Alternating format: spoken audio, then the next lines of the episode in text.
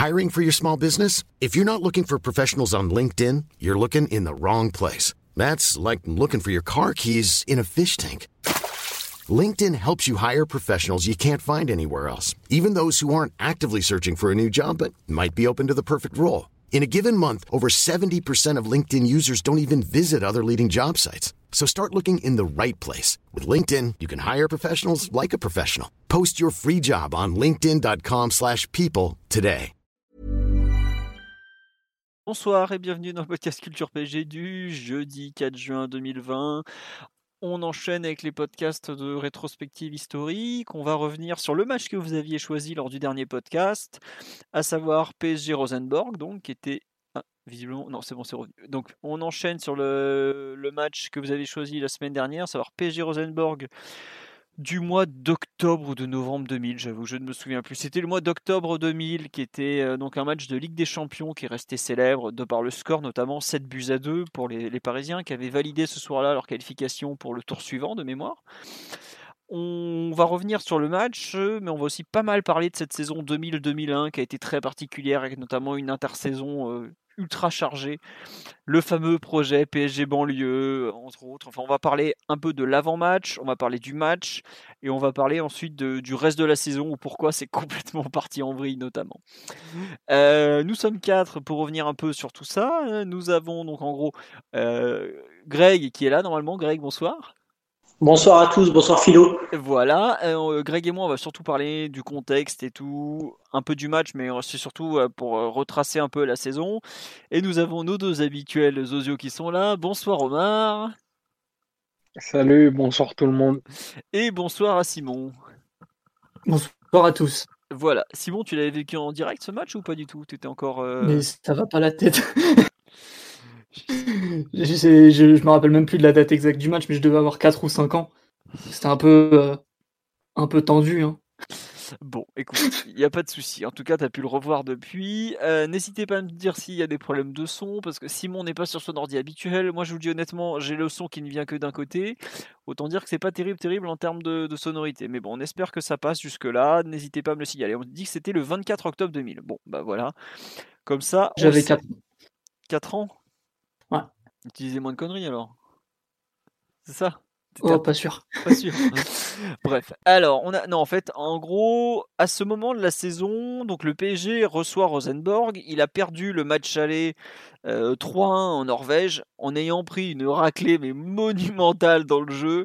Euh, Greg, est-ce que tu, tu te rappelles le match aller euh, pour dire à quel point ça a été ça avait été un carnage ce- cet aller en Norvège ou pas du tout? Tu t'en souviens Bah, c'était, c'était, je m'en souviens rapidement, mais c'était notre premier match de, de poule et retour en Ligue des Champions.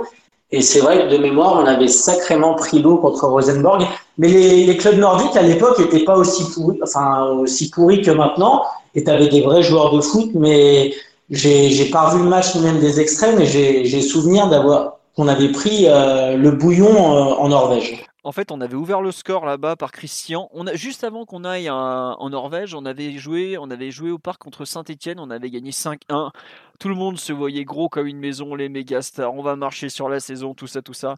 On arrive en Norvège. Christian ouvre le score rapidement. Et alors ensuite, on a pris un bouillon pendant 70 minutes. On perd 3-1 parce qu'il marque un penalty à la dernière minute, mais on aurait pu prendre euh, un- un- une rouste monumentale ce soir-là. Je crois que c'est Letizy qui nous sauve. Il me semble qu'on avait déjà eu le changement entre Letizy et Casagrande. Bref, Ouais, c'était Letizy déjà, et euh, on n'avait pas touché une cacahuète du match. Entre temps, on s'était bien relancé en Ligue des Champions, puisqu'on avait battu euh, le Bayern, euh, on avait battu Helsingborg, qui était la quatrième équipe de la poule, qui était des Suédois, eux, qui était un petit club suédois qui est arrivé là un peu par hasard. On avait ensuite battu le Bayern chez nous, on avait perdu chez eux 2-0. Et on joue là, je sais plus si c'est la cinquième ou sixième journée, ce PSG Rosenborg, justement, je crois que c'est la cinquième journée. Oui, oui, c'est ça, c'est la Cinquième parce la- que ça se finit euh, à Helsingborg. Helsingborg. Voilà. Mais en gros, les deux premiers étant qualifiés de par les résultats, si on gagnait en faisant un score plus intéressant que celui de l'aller, donc la défaite 3-1, euh, on était qualifié pour le, les quarts de finale, euh, pour le deuxième tour, parce qu'à l'époque, c'était les fameux deux tours, deux phases de poule avant d'arriver au quart de finale ou aux demi-finales, je sais plus. Mais bref, en tout cas, il y avait deux phases de poule à l'époque en Ligue des Champions. Le PSG s'apprête à jouer Rosenborg. Il a fait des énormes investissements au cours de l'été, puisque il a notamment acté le retour de Nicolas Anelka contre 220 millions d'euros qui était à l'époque une somme euh, de francs pardon. De francs, de Ouais, francs. ouais, Excusez-moi, j'ai tellement de titres de parler en euros maintenant que c'est à l'époque on avait payé 220 millions de francs pour un mec qu'on avait vendu 5 millions à, à Arsenal trois ans plus tôt, parce qu'entre temps il avait signé au Real pour euh, 200 millions euh, ou 220, ça s'était pas bien passé, mais bref le PSG le rapatrie. Le PSG a fait signer euh, Peter Luxin, Marseillais pur souche contre 90 millions de francs, pareil c'est une grosse grosse somme à l'époque. Le PSG a fait signer Stéphane Dalma, pareil qui arrive de Marseille contre 70 millions de francs. Le PSG a fait, A fait signer Sylvain Distin pour, je crois, 40 millions de francs, alors qu'il a. Non, 20 millions de francs qui est arrivé de Guignon, qui nous avait battu en finale à la Coupe de la Ligue quelques, euh, quelques mois avant. On avait fait signer Frédéric Déhu, qui était au Barça, contre 40 millions de francs également. Euh, autant dire, a Ben- euh, Benjamin Bernard Mendy est arrivé de Caen, mais lui, je crois qu'il était en fin de contrat, donc on l'avait pas acheté. Mais bref, on avait fait un recrutement à 500 millions de francs qui à l'époque correspondait, je crois, au budget du club ou pratiquement.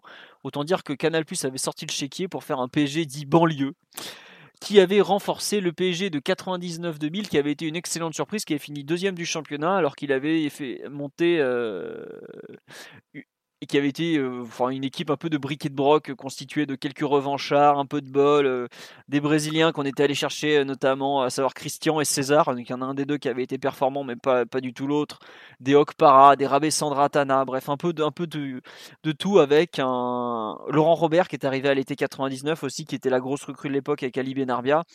Bref, la saison 99-2000 sous le houlette de Philippe Bergerot avait été réussie au-delà des espérances, largement au-delà des espérances.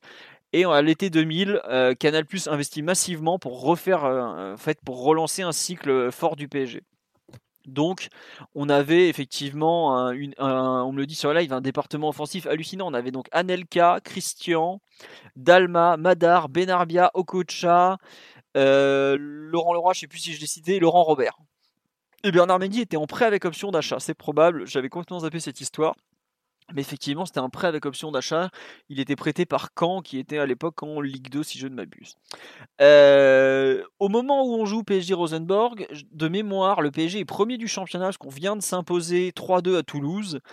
Euh, Greg, Omar, est-ce que vous rappelez un peu la, dynamique euh, de l'équipe à cet instant, notamment Est-ce qu'on commençait à se trouver? Comment ça se passait sur le terrain?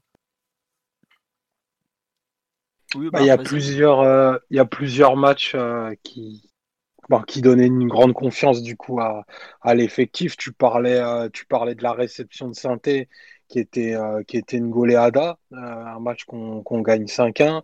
Euh, il y avait eu- à nouveau eu quatre buts contre Helsingborg. Il y avait la fameuse victoire contre l'OM, le 2-0 au parc, euh, qui était aussi ben, euh, un petit peu un des ciments de cette équipe-là, à savoir euh, une équipe qui allait avoir des, accomplissements offensifs ben, très forts, avec la doublette Christian Anelka, quelques, quelques errances défensives dont on reparlera, je pense, un petit peu plus en détail dans le cours de ce match, mais ça commençait à ressembler à quelque chose avec une équipe type qui se dégageait. Fred Déhu qui intègre le, milieu de terrain et, et Laurent Robert, euh, bah, très très percutant sur son côté également. Euh, donc bah écoute, à ce moment-là, à ce moment-là de la saison, on, se reçoit Rosenborg. Mon sentiment, c'est qu'on on est tout à fait en capacité de refaire le résultat. Euh, bon, ça a dépassé nos, mes espérances pour le coup. Et, euh, et ce match-là euh, était pour moi celui qui nous lancerait euh, tout droit vers un titre de champion et une grosse prestation en, Ligue des Champions. Bon, la suite m'a un peu donné tort. On en reparlera, tout à l'heure, mais euh, là, c'est vraiment le pic, euh, le pic des années de, du, mandat de Bergerot, avec une vraie, performance offensive très, très aboutie des, quatre joueurs de devant. juste pour vous donner un peu une idée du déséquilibre total de cette équipe, le match précédent, cette réception de Rosenborg, on va à Toulouse et on me signale effectivement que cette victoire à Toulouse, c'est la seule à l'extérieur de la saison. En fait, il y en aura une deuxième, c'est la dernière journée du championnat, on gagne tout- 2-1 à Strasbourg, mais c'est un match qui comptait complètement pour du beurre parce que le PSG était en milieu du tableau, on finit 9 cette saison-là. Pour vous donner une idée, c'est-à-dire qu'on n'a pas gagné un match à l'extérieur de la saison euh, à part euh, ce PSG, euh, ce Toulouse PSG de la mi-octobre. Sinon, Ligue des Champions, si on a gagné à Toire en Coupe de France, mais bon, Toire c'est de la euh, à l'époque ça devait être la D3 ou de la D4. pour vous donner une idée de la base défensive, la qualité de la base défensive du truc. On nous dit effectif pas équilibré du tout, on n'avait pas derrière gauche jusqu'en janvier. C'est vrai qu'en janvier on fait revenir Didier Domi, mais on avait fait jouer euh, au départ, je crois qu'on commence la saison, on fait jouer Sylvain Distin arrière gauche, et après on fait jouer Bernard Mendy qui aura joué toute sa carrière à droite arrière gauche. Et en gros, au, courant octobre, on trouve à peu près notre équipe, à savoir, euh, Greg, tu me diras si je me trompe, mais c'est euh, dans les buts qui avait pris la place de Casagrande qui avait fait illusion euh, quelques, instants mais pas trop non plus. Ben, arrive à l'été 2000 au fait, je l'ai oublié dans la liste des recrues. Mais Letizy arrive à l'été 2000. Donc on avait Letizy dans les buts, on va revenir sur la gestion des gardiens de but parce que ça avait été un grand moment ça aussi. Bernard Mindy qui s'est imposé comme arrière gauche depuis euh, le match contre euh, le Bayern Munich. Sylvain Distin qui joue dans l'axe de la défense avec Eric Rabé-Sandratana. Distin est gaucher, joue axe gauche et Rabé-Sandratana droitier axe droit. Rabé de mémoire est le capitaine d'ailleurs à ce moment-là. Arrière droit, Jimmy Algerino, qui lui, bon pour le coup, avait gardé sa place et qui était un des indiscutables de l'équipe. Euh, milieu de terrain, donc DU, comme le, vient de le dire Omar, venait de monter de la défense centrale au milieu de terrain, parce qu'on l'avait recruté pour jouer en défense centrale, mais finalement il, avait il était assez vite monté d'un cran. Il jouait en duo avec Luxin. À gauche, c'est l'intouchable Laurent Robert. À droite, c'est Dalma, puisque euh, je crois qu'à l'époque, Okocha est déjà blessé, parce qu'il avait passé la saison à l'infirmerie ou pas loin.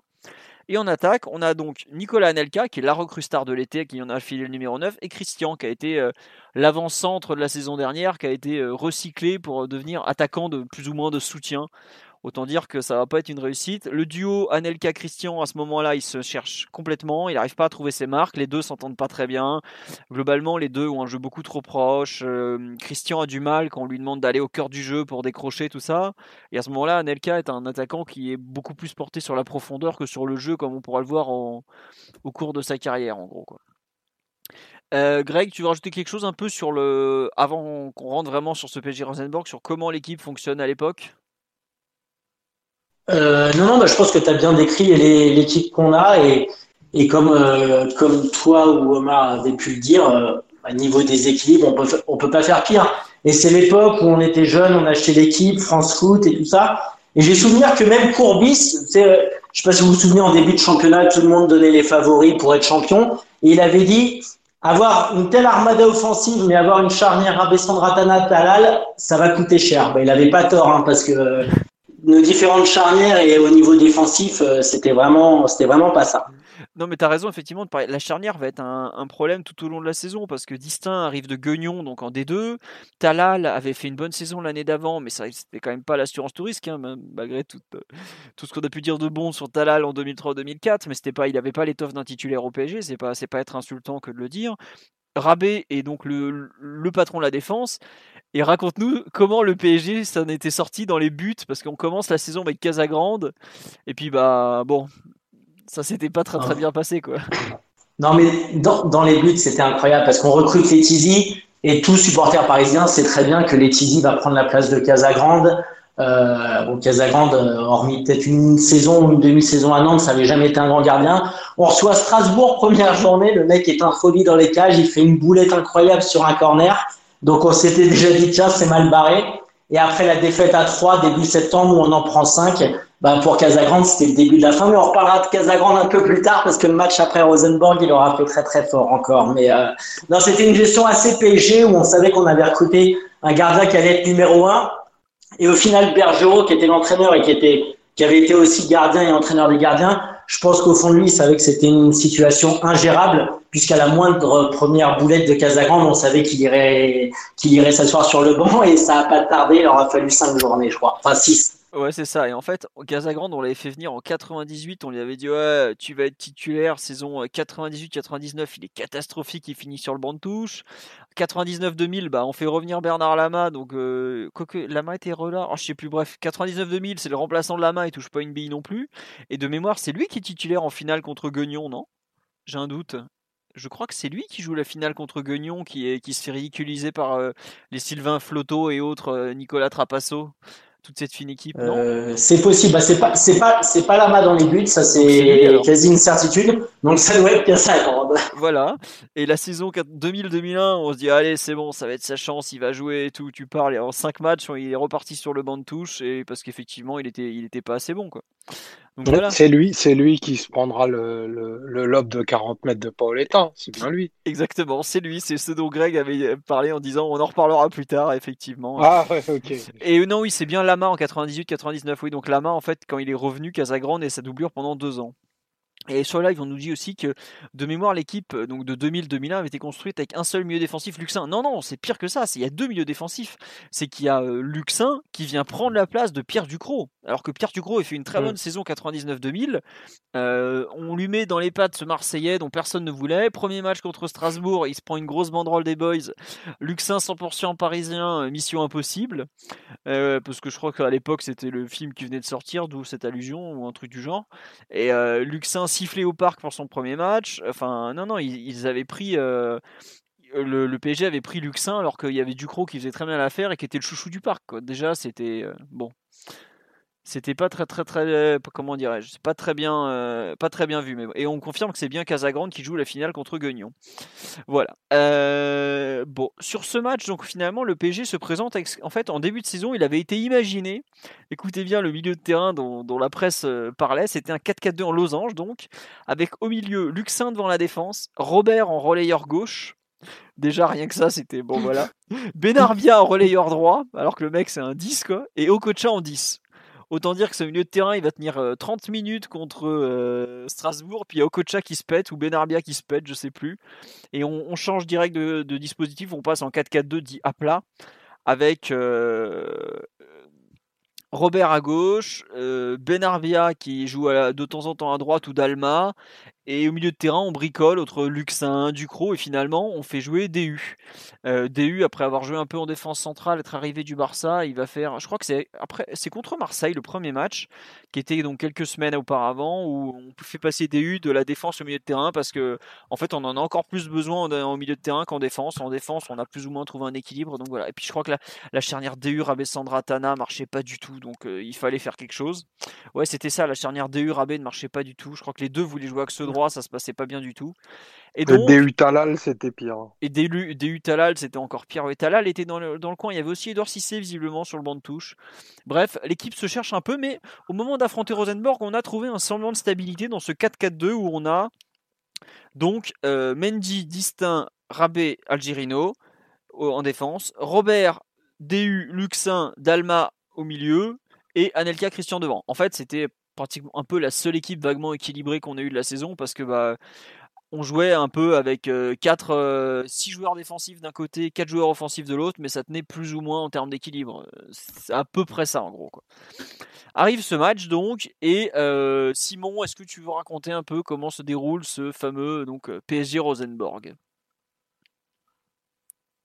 On a perdu Simon, ça commence bien. Merci Simon, tu t'es barré. Non, je suis de retour. Excusez-moi, excusez-moi.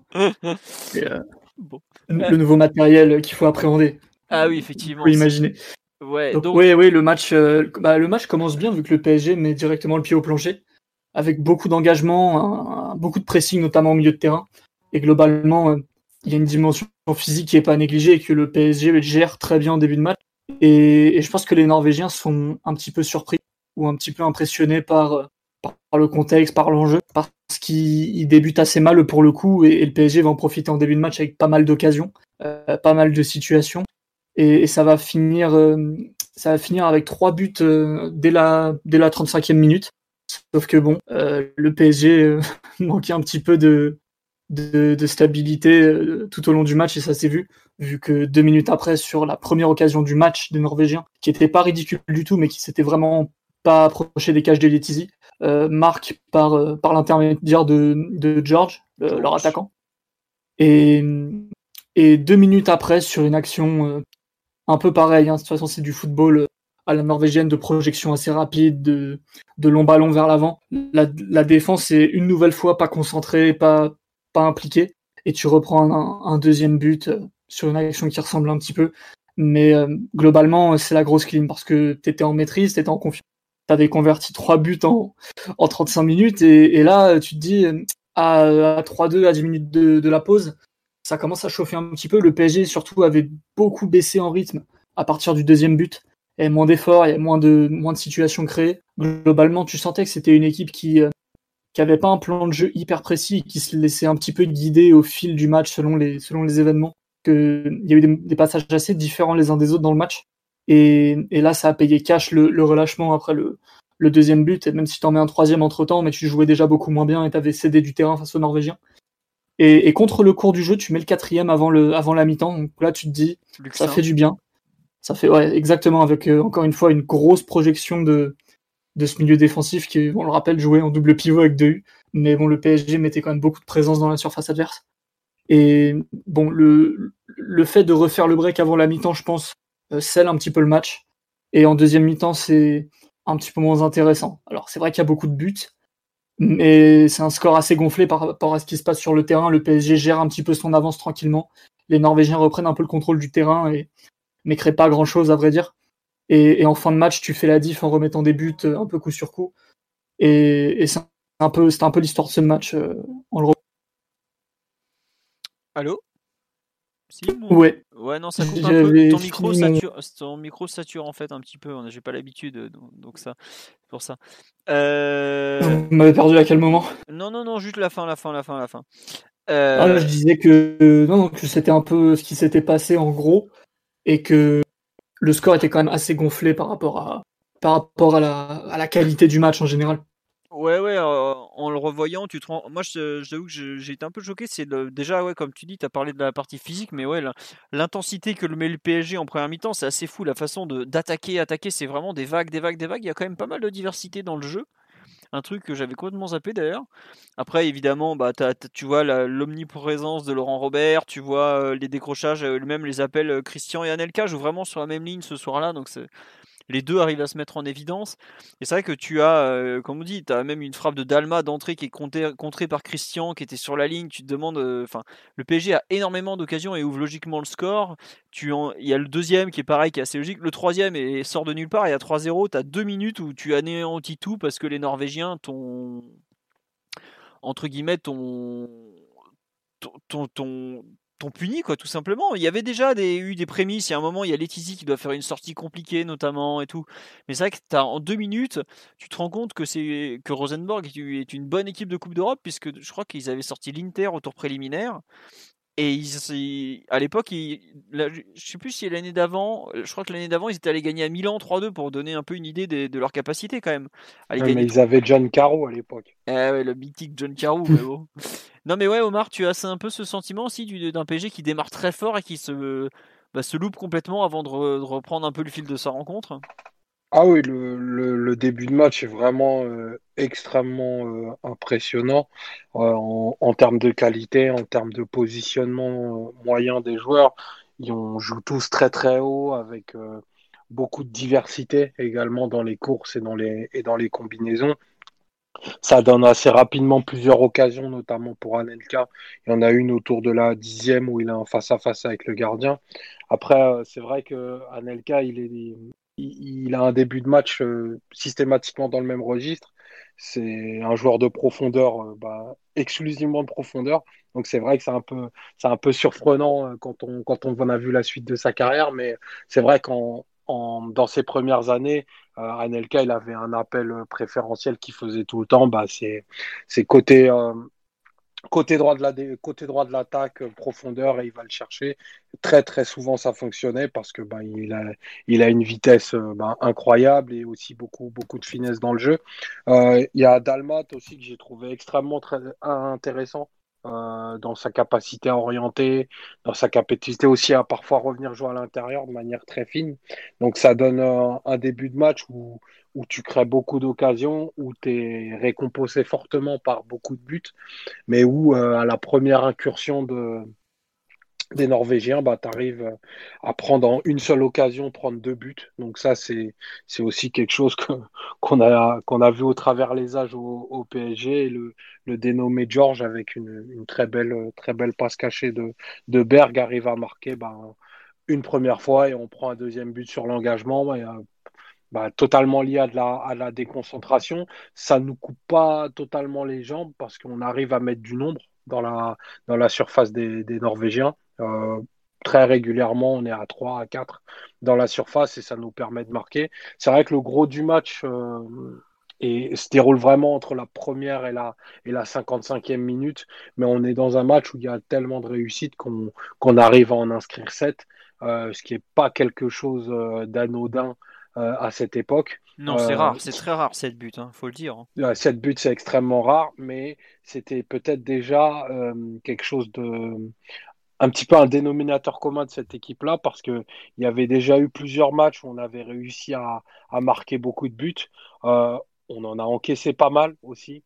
Euh, je pense au match, euh, au match à 3 notamment, où on en prend quatre en une mi-temps, dont un fameux, un fameux coup franc de Jérôme Roten. Pour Et dire. T'avais- t'avais- ouais, il en a pas mis beaucoup, mais celui-là, je m'en, je m'en souviens. Euh, bah, c'est d'ailleurs sur ce match-là, je crois que, que Casagrande euh, perd sa place. Ouais. Après, euh, après, effectivement, il y avait eu, il y avait eu déjà cette tendance à beaucoup marquer, à être extrêmement euh, dominant à domicile et être une équipe euh, qui se liquéfie et totalement euh, méconnaissable à, à l'extérieur. Donc ça va nous suivre tout au long de, cette année-là avec euh, bah, quelques matchs très très très rocambolesques dont, on parlera peut-être tout à l'heure. Ah oui, bah, non mais c'est vrai que c'est c'est fou à quel point cette équipe était vraiment faite euh, pour attaquer quoi. Tu vois que défensivement ils ont pas ils ont pas les bases. Enfin c'est pas qu'ils ont pas les bases, ils, ils ont pas du tout les attitudes quoi. Et ça sur live nous rappelle la, la gueulante de Bergerot. Je crois que c'est sur la célébration d'Aneka sur le 3-0, c'est-à-dire qu'il voit déjà entre guillemets que son équipe est en train de se se déconcentrer. Il sait très bien qu'elle va être punie euh, si si, elle est, si elle fait pas mieux. Et d'ailleurs c'est ce qui se passe dans les dans les trois minutes qui suivent, elle est punie son équipe parce que tu te rends compte qu'ils n'avaient pas du tout de de structure défensive, de et qui même la plupart des joueurs n'étaient pas pas c'est pas c'est pas pas concentré, c'est pas euh, comment dire euh, pas inté- pas intéressé, ils ne vivaient pas pour la défense. tu vois? Je trouve que C'est une équipe distraite. ouais c'est ça ouais. Effectivement. Tu, tu, tu sens qu'elle qu'elle peut se, se faire emporter dans un élan de folie et, et mettre beaucoup, beaucoup de mouvements offensifs, beaucoup de frappes, beaucoup de, beaucoup de redoublements de passes. Mais par contre, tout ce qui va être le, le contre-effort, le repli et, équilibrer l'équipe, bah, c'est, c'est moins quelque chose qui intéresse euh, bah, les, les, les joueurs qui composent le milieu de terrain, hormis DU. Euh, tu vois même un joueur comme Luxin. Euh, c'est un peu l'antithèse de ce qu'il au, a été plus tard au, au Celta Vigo. Là, c'est un joueur qui se projette énormément, qui a d'ailleurs à la conclusion et qui marque un but, mais par contre qui se fait aspirer extrêmement, extrêmement facilement par ce qui se passe devant lui. C'est vrai que sur le live on me dit que c'était un 4-2-4. Ouais, bah en fait ouais. Bah oui et non parce que par exemple Dalma il joue pas si haut que ça côté droit en fait. C'est Palma, il t'apporte un tout petit peu d'équilibre c'est par ça. ouais. rapport à Robert de l'autre côté, mais c'était quand même très porté vers l'avant. hein. Ouais, c'est ça, mais après, oui, euh, Laurent Robert, par exemple, c'est pas un joueur. Enfin, je dis c'est pas un joueur de 4-4-2, alors que la saison d'avant, il est excellent dans un 4-4-2, mais je veux dire, c'est vraiment un joueur qui est beaucoup plus porté vers l'attaque que vers la défense, quand tu as besoin de lui assurer un, certain équilibre. Et quand tu vois que tu joues aussi avec Anelka et Christian, qui sont deux, purs avant-centres à l'époque, c'est.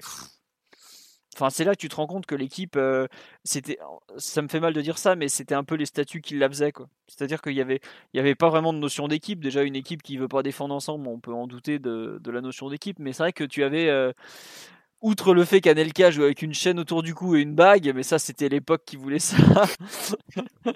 Et les Euh, bracelets en mousse.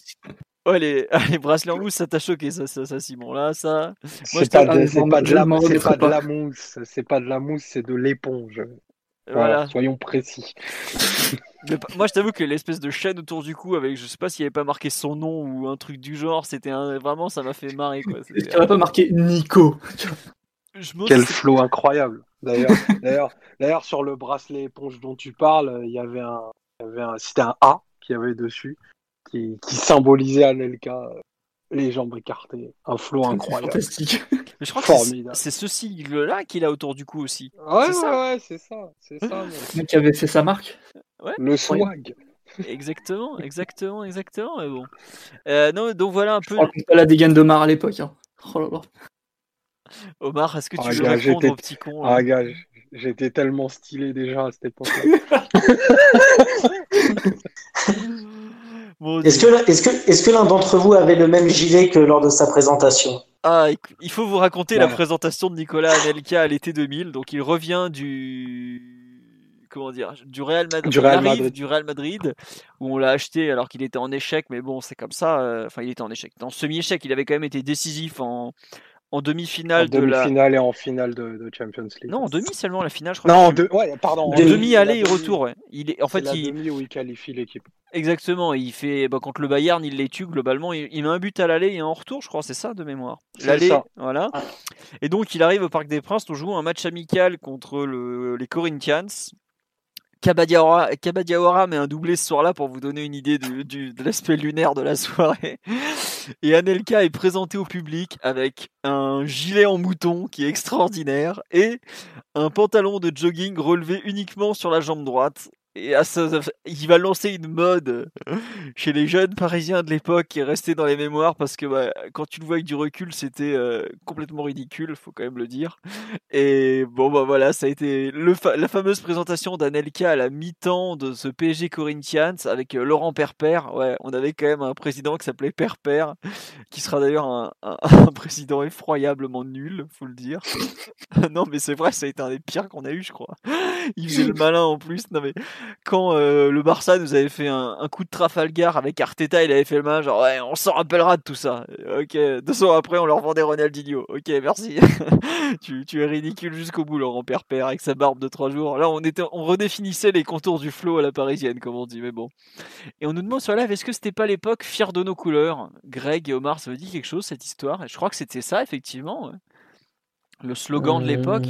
Euh, Je me souviens pas du slogan, Moi, mais, moi non plus, pas Ah, du tout. mais moi, perso, j'étais totalement ravi en tout cas de, de la tournure que prenait ce club. Ah, mais pareil. Bien, enten- bien entendu, j'avais relevé le- mon pantalon gauche aussi, parce que j'étais au parc ce, ce 22 juillet, jour de présentation d'Anelka.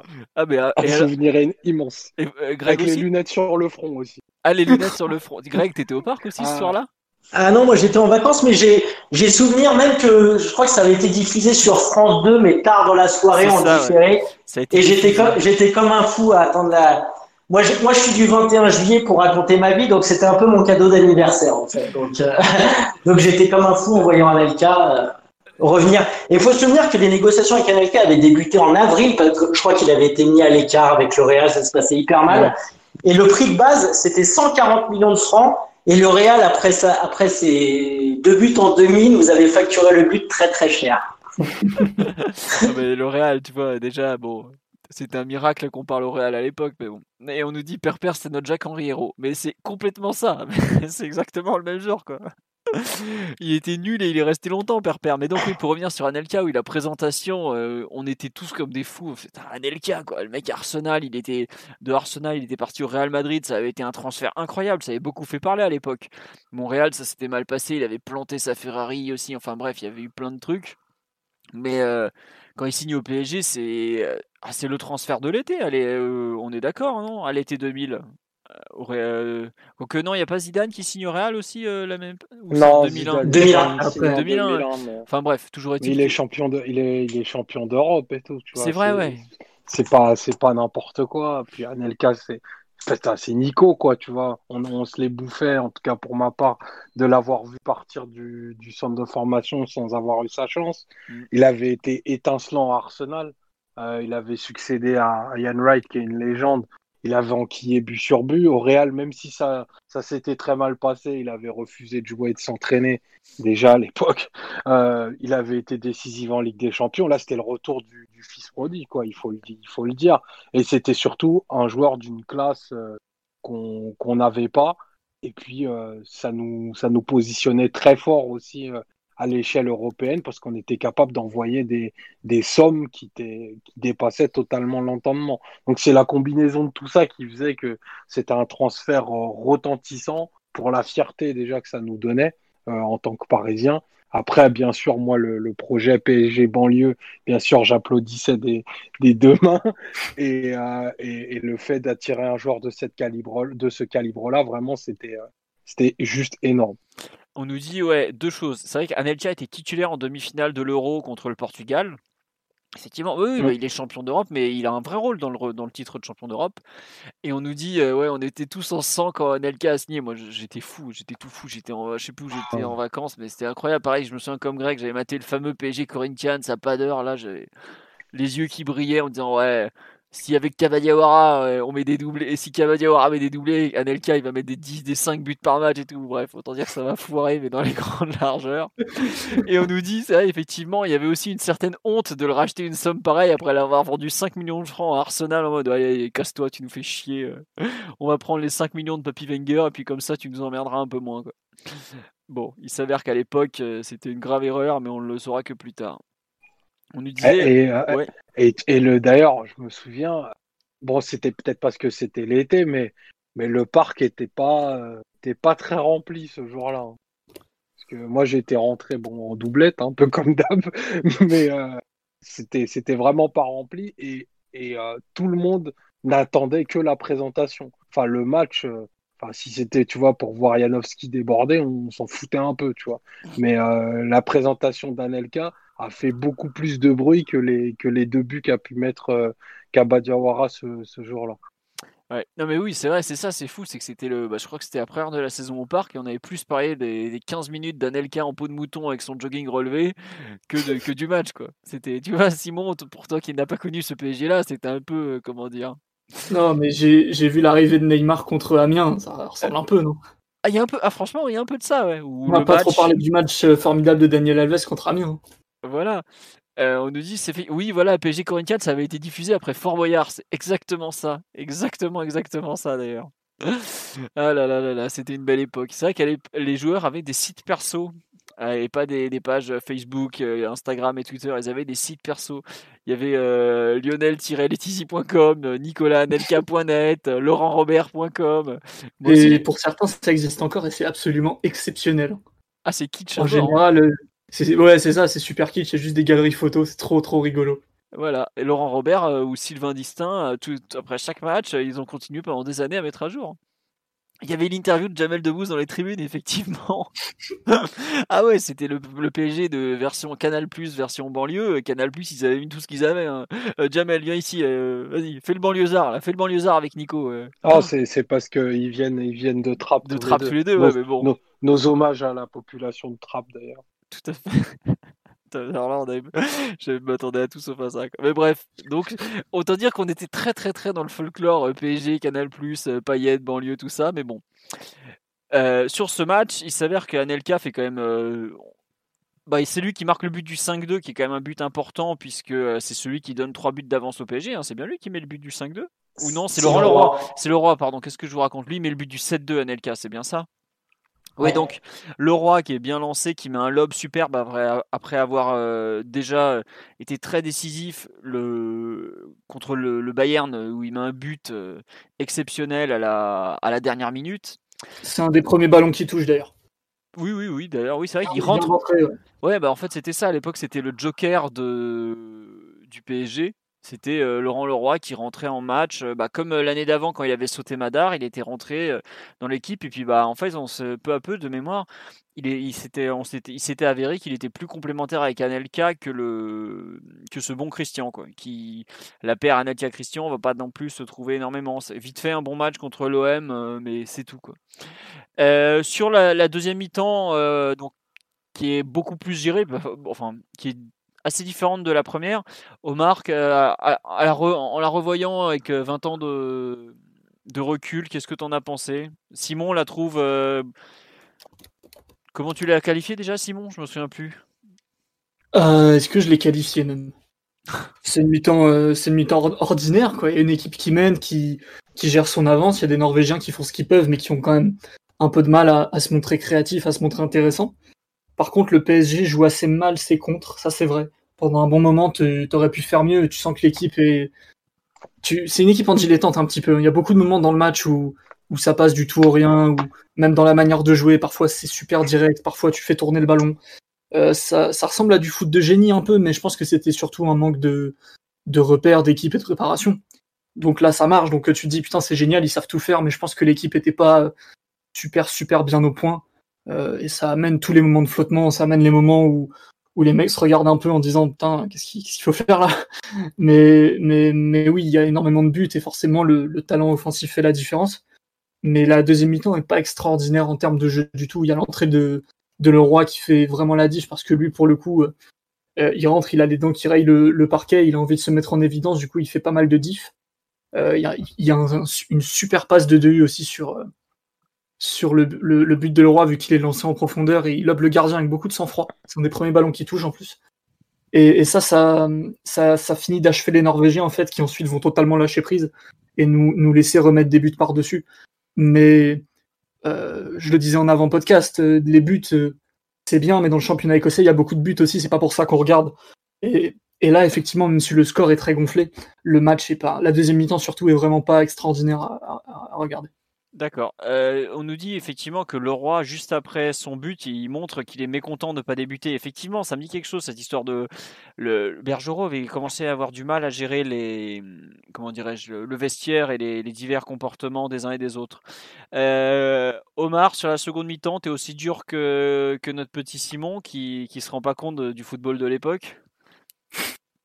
Non, mais euh, je suis, je suis, je suis globalement d'accord avec Simon. Il y a quand même une, une différence de qualité de production entre ce qui s'est passé en première en, en deuxième mi-temps. Euh, c'est peut-être difficilement, c'est pas super facilement explicable. Je trouve l'équipe perd un peu le fil, à mon sens, de, de ce qui faisait sa force en première mi-temps. Euh, il y avait de la compacité, mais purement offensive, qui faisait que bah, les, les, les quatre joueurs, je dirais même les cinq joueurs concernés, en incluant Luxin, euh, avançaient ensemble, du moins pour, euh, pour préparer les actions et les conclure. Bon, pour la phase de repli, c'est encore autre chose, mais c'est ce qui a donné beaucoup de. T'as raison, il y avait un côté un peu équipe de rugby offensif, où les mecs avançaient ensemble, avec beaucoup de compacité, ouais. je l'avais noté ça aussi. Donc, ce qui, ce qui, ce qui fait qu'il y avait un petit peu de liant et quand même un, fil conducteur en, première période.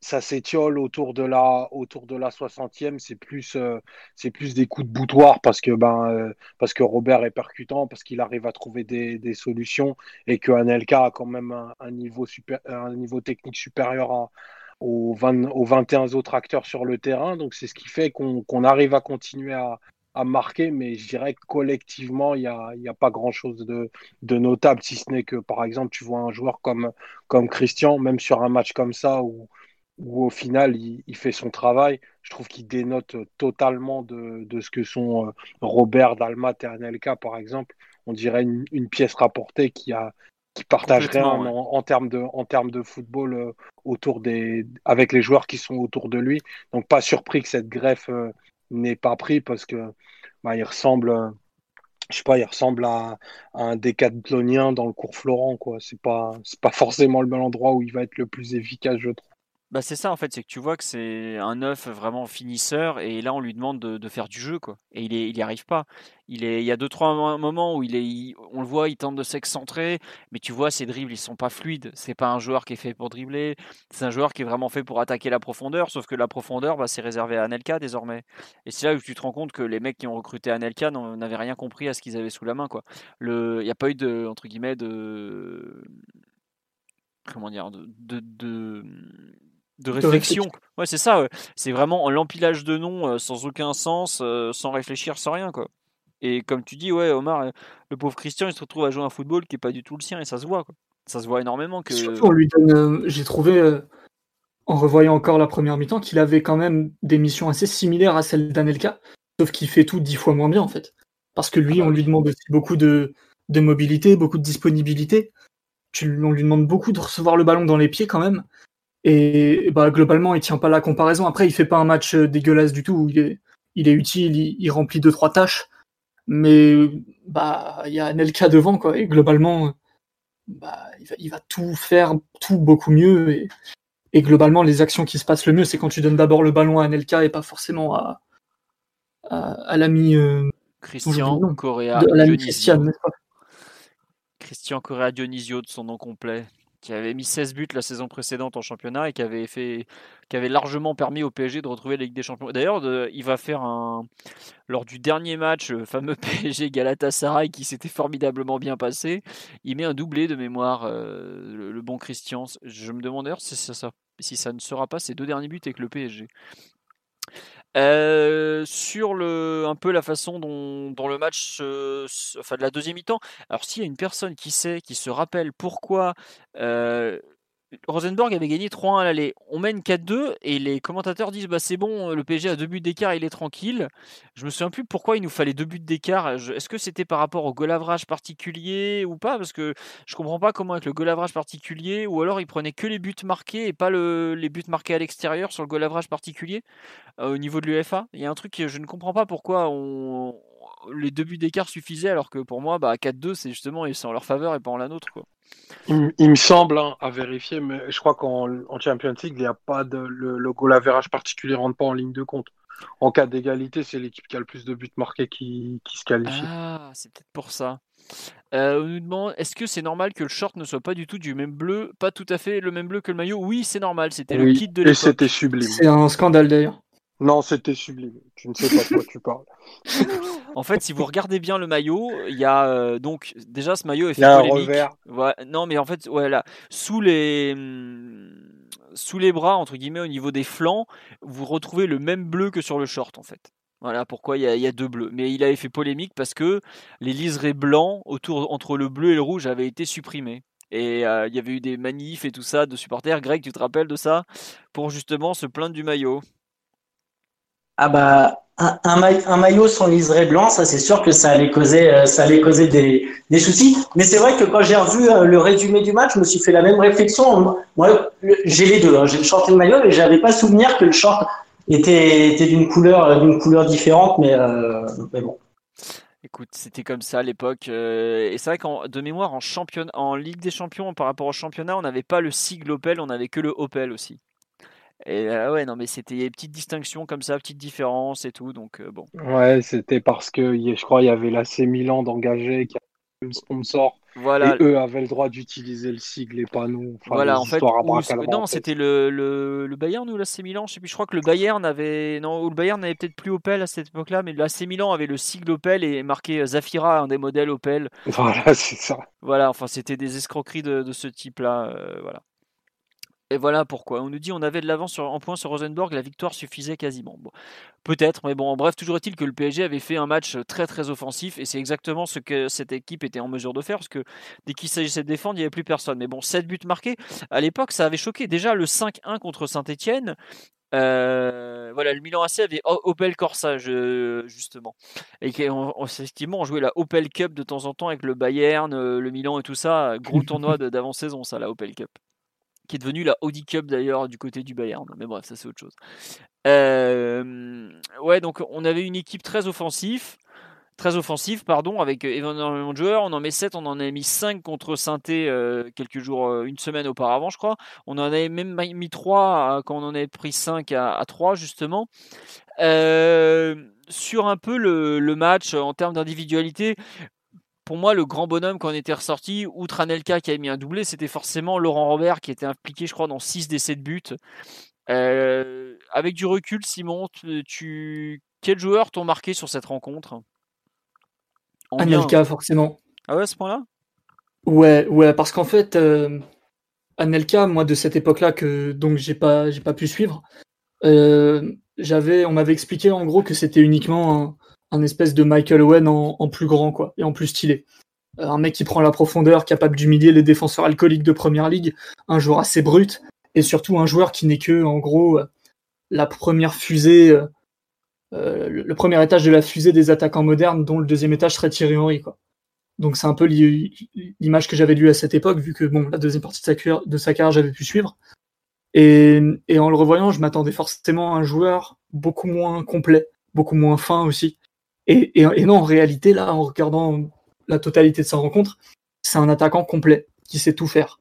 Il a le, il dribble, il a la technique, il a le déplacement, il a la vitesse, il a la finition. Il s'associe déjà beaucoup dans, le jeu, vu que ça, je pense, pour le coup, c'est une consigne. Il était demandé aux attaquants de, se rendre vraiment très très disponible et de, de pouvoir créer du jeu axial.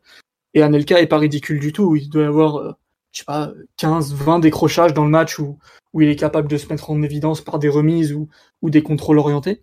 Donc euh, ça m'a agréablement surpris de le voir déjà un peu euh, dans, une forme dans sa forme pas finale, mais dans une forme de joueur déjà très avancé, et pas juste euh, en mec euh, qui joue Arsenal et, qui devait en gros prendre la profondeur euh, quoi qu'il arrive. C'était pas totalement ça non plus, même si évidemment dans la profondeur il pouvait faire beaucoup de dégâts. Et c'est pour ça en fait, c'est pour tout, tout ce contexte-là que, je suis agréablement surpris du match d'Anelka. J'ai beaucoup aimé le match de 2U aussi, euh, qui euh, bah, globalement, tu sens que c'est un joueur de classe dans une équipe où il n'y a pas que des joueurs de classe.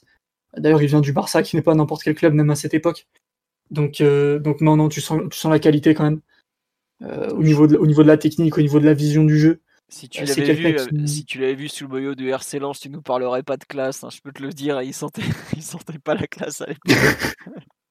non, il a pas une dégaine extraordinaire, mais dans le jeu, tu sens que lui, il, il réfléchit un petit peu plus que les autres. Il, il est peut-être un petit peu plus dans la gestion du tempo aussi, et pas seulement dans la gestion du tempo lent. Il est capable d'alterner un peu les rythmes. Il peut allonger, il peut être vertical, il peut, il peut, il peut calmer un peu le, le jeu. Et cette équipe en avait un peu cruellement besoin vu vu le manque quand même de cohérence et de structure qui, qui est assez évident. Donc ouais, de eu la classe.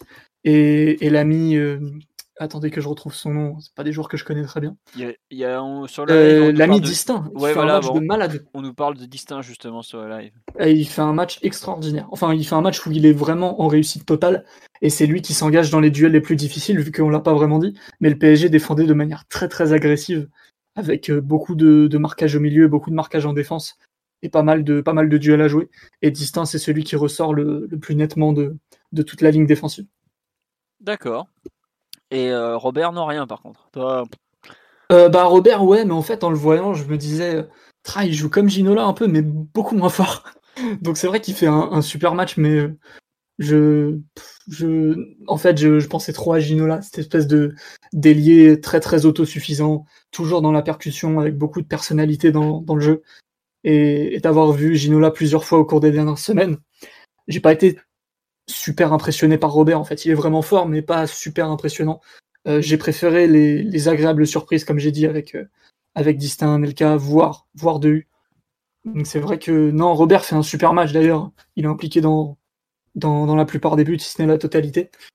Euh, d'ailleurs, c'est lui qui, qui fait un numéro pas possible avant de, de centrer et on gratte le penalty en fin de match. Ouais. Donc euh, non, non, il fait vraiment un super match, mais je sais pas, c'est c'est peut-être son absence de dégaine et la réputation qu'il a eu par la suite qui font que je le prends pas totalement au sérieux. N'importe quoi. Vous voyez de quoi non, je parle Oui, oui, oui, mais c'est tu vas par... Laurent Robert, euh, c'est une légende. À l'époque, je crois que c'est juste avant ce match-là où frappe de nul. où il y a un reportage incroyable. Et à l'époque, Canal Plus faisait des, des avant-matchs de fou en Ligue 1. Et il y a un reportage sur Laurent Robert où ils le font parler. Bon, on va dire que Laurent Robert s'exprimait, c'est pas sa meilleure partie. Et il sort, il est en, il baisse sa chaussette et il montre sa bosse sur le pied et il fait, vous voyez, si je tape fort, c'est grâce à cette bosse. Et là, on a tous compris que ça allait mal finir l'aventure Laurent Robert un jour. Mais c'était le PSG de l'époque. Nous, on était tous fans des grosses frappes de Laurent Robert et tout. Et oui, Laurent Robert à l'époque est en équipe de France. Je crois que c'est à l'époque du Turquie-France où il y a à la fois Zidane et Mikou qui sont associés, qui vont faire une partie extraordinaire, et Laurent Robert rentre et il met le but du 4-0 de mémoire. Bref, euh, on nous dit sur le match effectivement distinct. On a parlé d'Anelka qui pourtant n'a pas de bol euh, sur euh, comment dire sur euh, sur la rencontre, parce qu'effectivement il pourrait il met deux buts, mais il aurait pu en mettre trois ou quatre. Il a il a pas il de chance. Le poteau à la 65e, je crois. Voilà, c'est ça. Il y a un poteau aussi. Et on nous dit que le 7-2 à l'époque ça avait marqué parce que c'était le record de la Ligue des Champions. Je crois que c'est effectivement le record de la Ligue des Champions qui sera battu par Monaco contre la Corogne avec le 8-3 qui a lieu trois ans après, qui est le début de la formidable épopée européenne de de l'AS Monaco. On me, on se rappelle du le reportage Canal Plus avec la bosse de Laurent Robert. Si quelqu'un de Canal nous écoute et peut nous le fournir, c'est oh, un des meilleurs. C'est comme euh, Téléfoot. On Alina directement. Ah non, mais Téléfoot qui va, chez, qui va chez Tony Vérel à Lens avec euh, Sophie Talman quand il lui chante euh, Johnny sous le, dans la véranda familiale. C'est le même niveau que Laurent Robert et, et son pied gauche avec une bosse. Quoi. Par contre, on nous dit, euh, Simon, quand tu compares Laurent Robert à Ginola, c'est un peu comme comparer Miko Zidane. Il ben, y a un peu de ça, mais Laurent Robert, au début des années 2000 au PSG, c'est un joueur qui compte. Euh, Greg, tu peux en parler. Euh, Laurent Robert, c'est pas n'importe qui au PSG à l'époque. Alors moi, je trouve les gens très. Moi, j'avais une théorie sur Robert, c'est qu'il aimait beaucoup quand il faisait bon. Il faisait toujours un super début de saison, il disparaissait en hiver et il revenait très bien à partir de mars. Laurent Robert, il fait une super saison, on va le chercher à Montpellier en 99. Bon, euh, il est un peu con sur le terrain parce qu'il se fait expulser pas mal de fois. C'est un joueur qui est nerveux, mais il nous apporte énormément. Il marque beaucoup, il passe beaucoup. Il est très influent sur les matchs. Euh, non, non. Euh, et, et jusqu'au match de Rosenborg, euh, Robert, c'est peut-être l'élément principal des trois premiers mois parisiens. Il est énorme. Il nous donne la victoire au parc contre Nantes. je me demande s'il marque pas contre Marseille, s'il marque pas le premier but.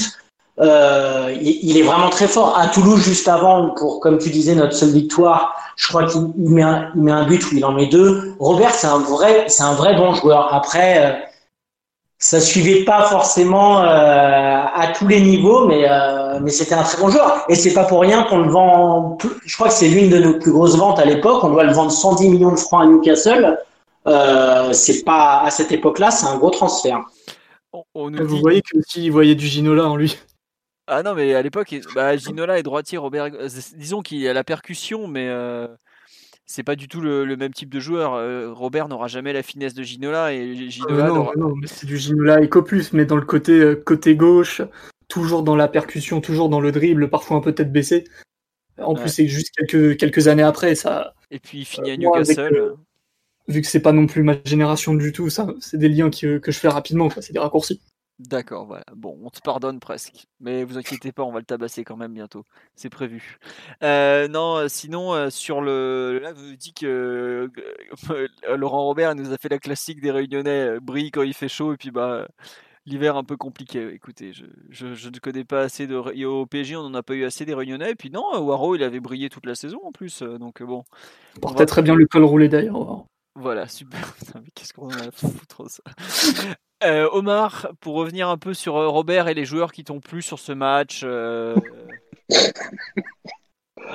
Pardon, c'est Simon qui est intenable. Ah, il est intenable. depuis qu'il est rentré, le bougre, on ne le tient plus. C'est Ginola lors des grands soirs, tu sais. non, ben, Robert, forcément, j'irai pour l'ensemble de la saison. Euh, je trouve que Greg en, Greg en parle bien et pour moi c'est de loin le ça a été de loin le meilleur offensif, le plus impactant et, qui a été le plus conforme à, ce qui a été attendu quand, quand il a été transféré. Euh, sur ce match-là, bah, toute la palette de, ce qu'il sait faire, de la percussion, du dribble, un super animateur de, de côté. Je pense que c'est celui qui fait aussi le plus de contre-efforts et qui aide plus euh, à, avoir l'équipe équilibrée. Donc ça, c'est plutôt pas mal. Moi, j'ai beaucoup aimé la, première mi-temps de Dalmat.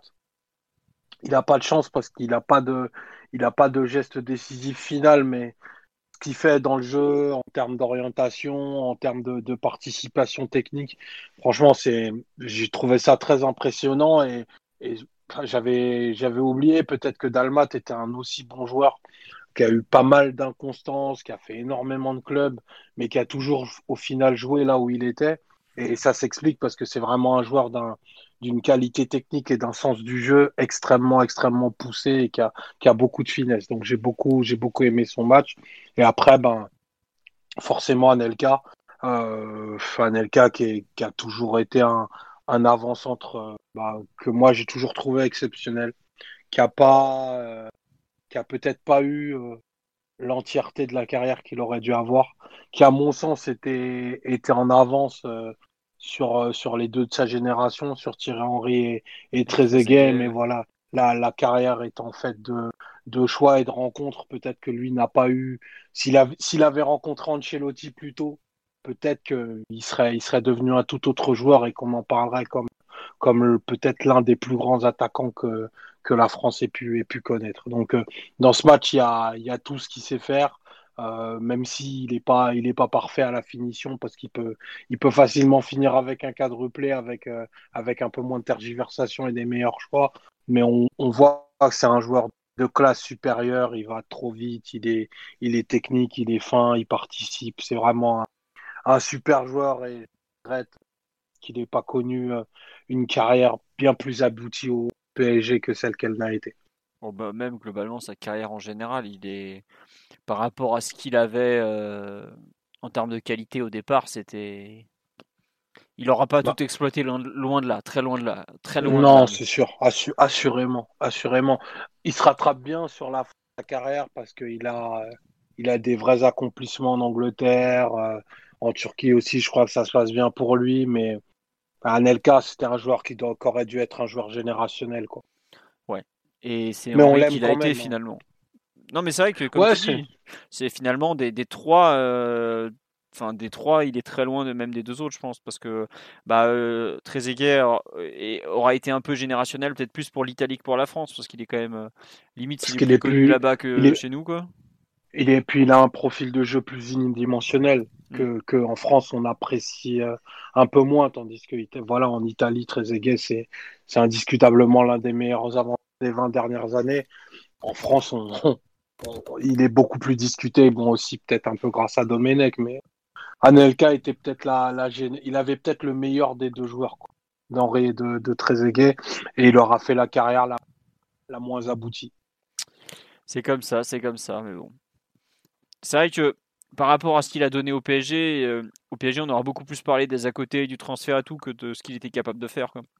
Et c'est vrai que il a peut-être croisé Ancelotti un peu trop tard. Et c'est vrai que euh, Luis Fernandez, parce que Luis Fernandez débarque dans la saison, on va en parler après, euh, arrive avec beaucoup d'a priori positifs sur Anelka. Ça va très mal se passer entre les deux et finalement, ça sera plus célèbre pour les guignols de l'info que sur le terrain. quoi. C'est vous dire à quel point ça, ça, ça n'a pas collé non plus. Euh, Sur live, on nous dit que Dalma, effectivement, euh, il était un, un joueur très très fort dans le jeu, effectivement. Mais oui, euh, par contre, il a, il, a, il a toujours manqué de régularité. À l'Inter, pareil, il fait six mois ou un an quand il arrive qui sont extraordinaires. Et puis, bah, plus rien. C'est vraiment un joueur qui, dans la durée, n'a pas donné grand-chose. On va le chercher. en fait, au départ, il est à Châteauroux. Lens va le chercher. Il fait trois bons mois dans la saison. Marseille va le chercher, pareil, il leur fait le coup, il fait 3-4 bons mois maximum dans la saison. Et puis ensuite, le PSG va le chercher, bah, c'est pareil, il va jouer les deux premiers mois, puis après, il va se perdre complètement. Et finalement, on le dégage un an plus tard euh, pour aller chercher. euh, ou... Non, c'est même pas dès l'hiver qu'on le revend. Six mois plus tard, même Philo, je crois. Ouais, c'est 6 mois, oui, t'as raison, c'est dès l'hiver qu'on le, qu'on le refourgue à l'Inter Milan avec l'espèce de deal bizarre où on récupère euh, bah, le futur Reynaldo euh, et Vampeta au passage. Enfin bref, euh, ou je confonds peut-être plusieurs deals, mais de mémoire, tout est un peu lié en tout cas. Et Anelka est prêté à Liverpool, mais Anelka est prêté à Liverpool à l'hiver 2001 et pas, l'hiver 2000. Donc euh, un an après, un an et demi après cette rencontre en gros quoi. Voilà. Mais oui, euh, on nous dit euh, Anelka était un joueur générationnel, mais sans doute pour des raisons extrasportives. C'est il y a un peu de ça, oui, effectivement. euh, Anelka était peut-être le premier joueur dont on a autant parlé pour les à côté. Euh, Il y a eu euh, pas mal de choses liées à ça, alors que Thierry Henry a été très concentré sur le terrain avant d'être. euh, avant tout, Anelka a été beaucoup en dehors. Anelka a fait des choix qui ont été très différents des joueurs de l'époque. Il a joué déjà dans la plupart des clubs anglais. Il n'a pas hésité à changer de club dès que ça allait pas. Il a quand même été en grève au Real Madrid. Enfin, il y a, énormément de choses qu'Anelka a, lancées à, défaut d'être toujours le joueur ultra dominant qu'il aurait pu être. Sur Un le... personnage de roman. Ah, mais euh, Anelka, un personnage de film plutôt que de roman, ouais. Parce que bon, euh, je, je sais pas, il lisait pas Nietzsche, quoi, si tu veux ce que je, si tu vois ce que je veux dire. Euh, je pense que je vois ce que tu veux dire. Mais joueur légendaire, hein. quand j'étais petit, moi, Anelka, c'était genre euh, une espèce d'ombre qui planait parce que je l'avais pas vu au PSG. Euh, en équipe de France, pendant longtemps, il est pas venu. Et du coup, dès qu'on entendait parler d'Anelka, c'est genre, waouh, incroyable, c'est lui ce joueur-là qui est super fort, mais que mais qu'on voit pas tout le temps, on sait pas trop toujours euh, où il est, il bouge tout le temps. Et au final, euh, dès qu'il a vraiment, vraiment explosé euh, euh, dans la deuxième moitié des années 2000, où tout le monde s'est dit, ah oui, c'est un des meilleurs joueurs du monde, ça a été, euh, ça a été un moment fort quand même de, suivre ce joueur qui était, euh, qui était très spécial. C'est vrai qu'on nous dit il a fini sa carrière internationale en Afrique du Sud en apothéose. Ouais, ouais, bah bon, enfin quelque part ça fait un peu partie du, du comment du package Anelka qui est un joueur vraiment différent par rapport à tout ce que sur le terrain déjà parce que on l'a présenté comme un sprinter alors qu'il était beaucoup plus complexe que ça et même en dehors où il a été euh, ouais vraiment générationnel quoi. Il était, je trouve, je pense que par rapport à ce qu'il est au football qu'on voit actuellement et aux footballeurs actuellement, il a été en avance sur, sur plusieurs générations euh, à ce niveau-là. quoi. Et il a préfiguré un peu le, ce qu'on voit des footballeurs d'aujourd'hui. quoi.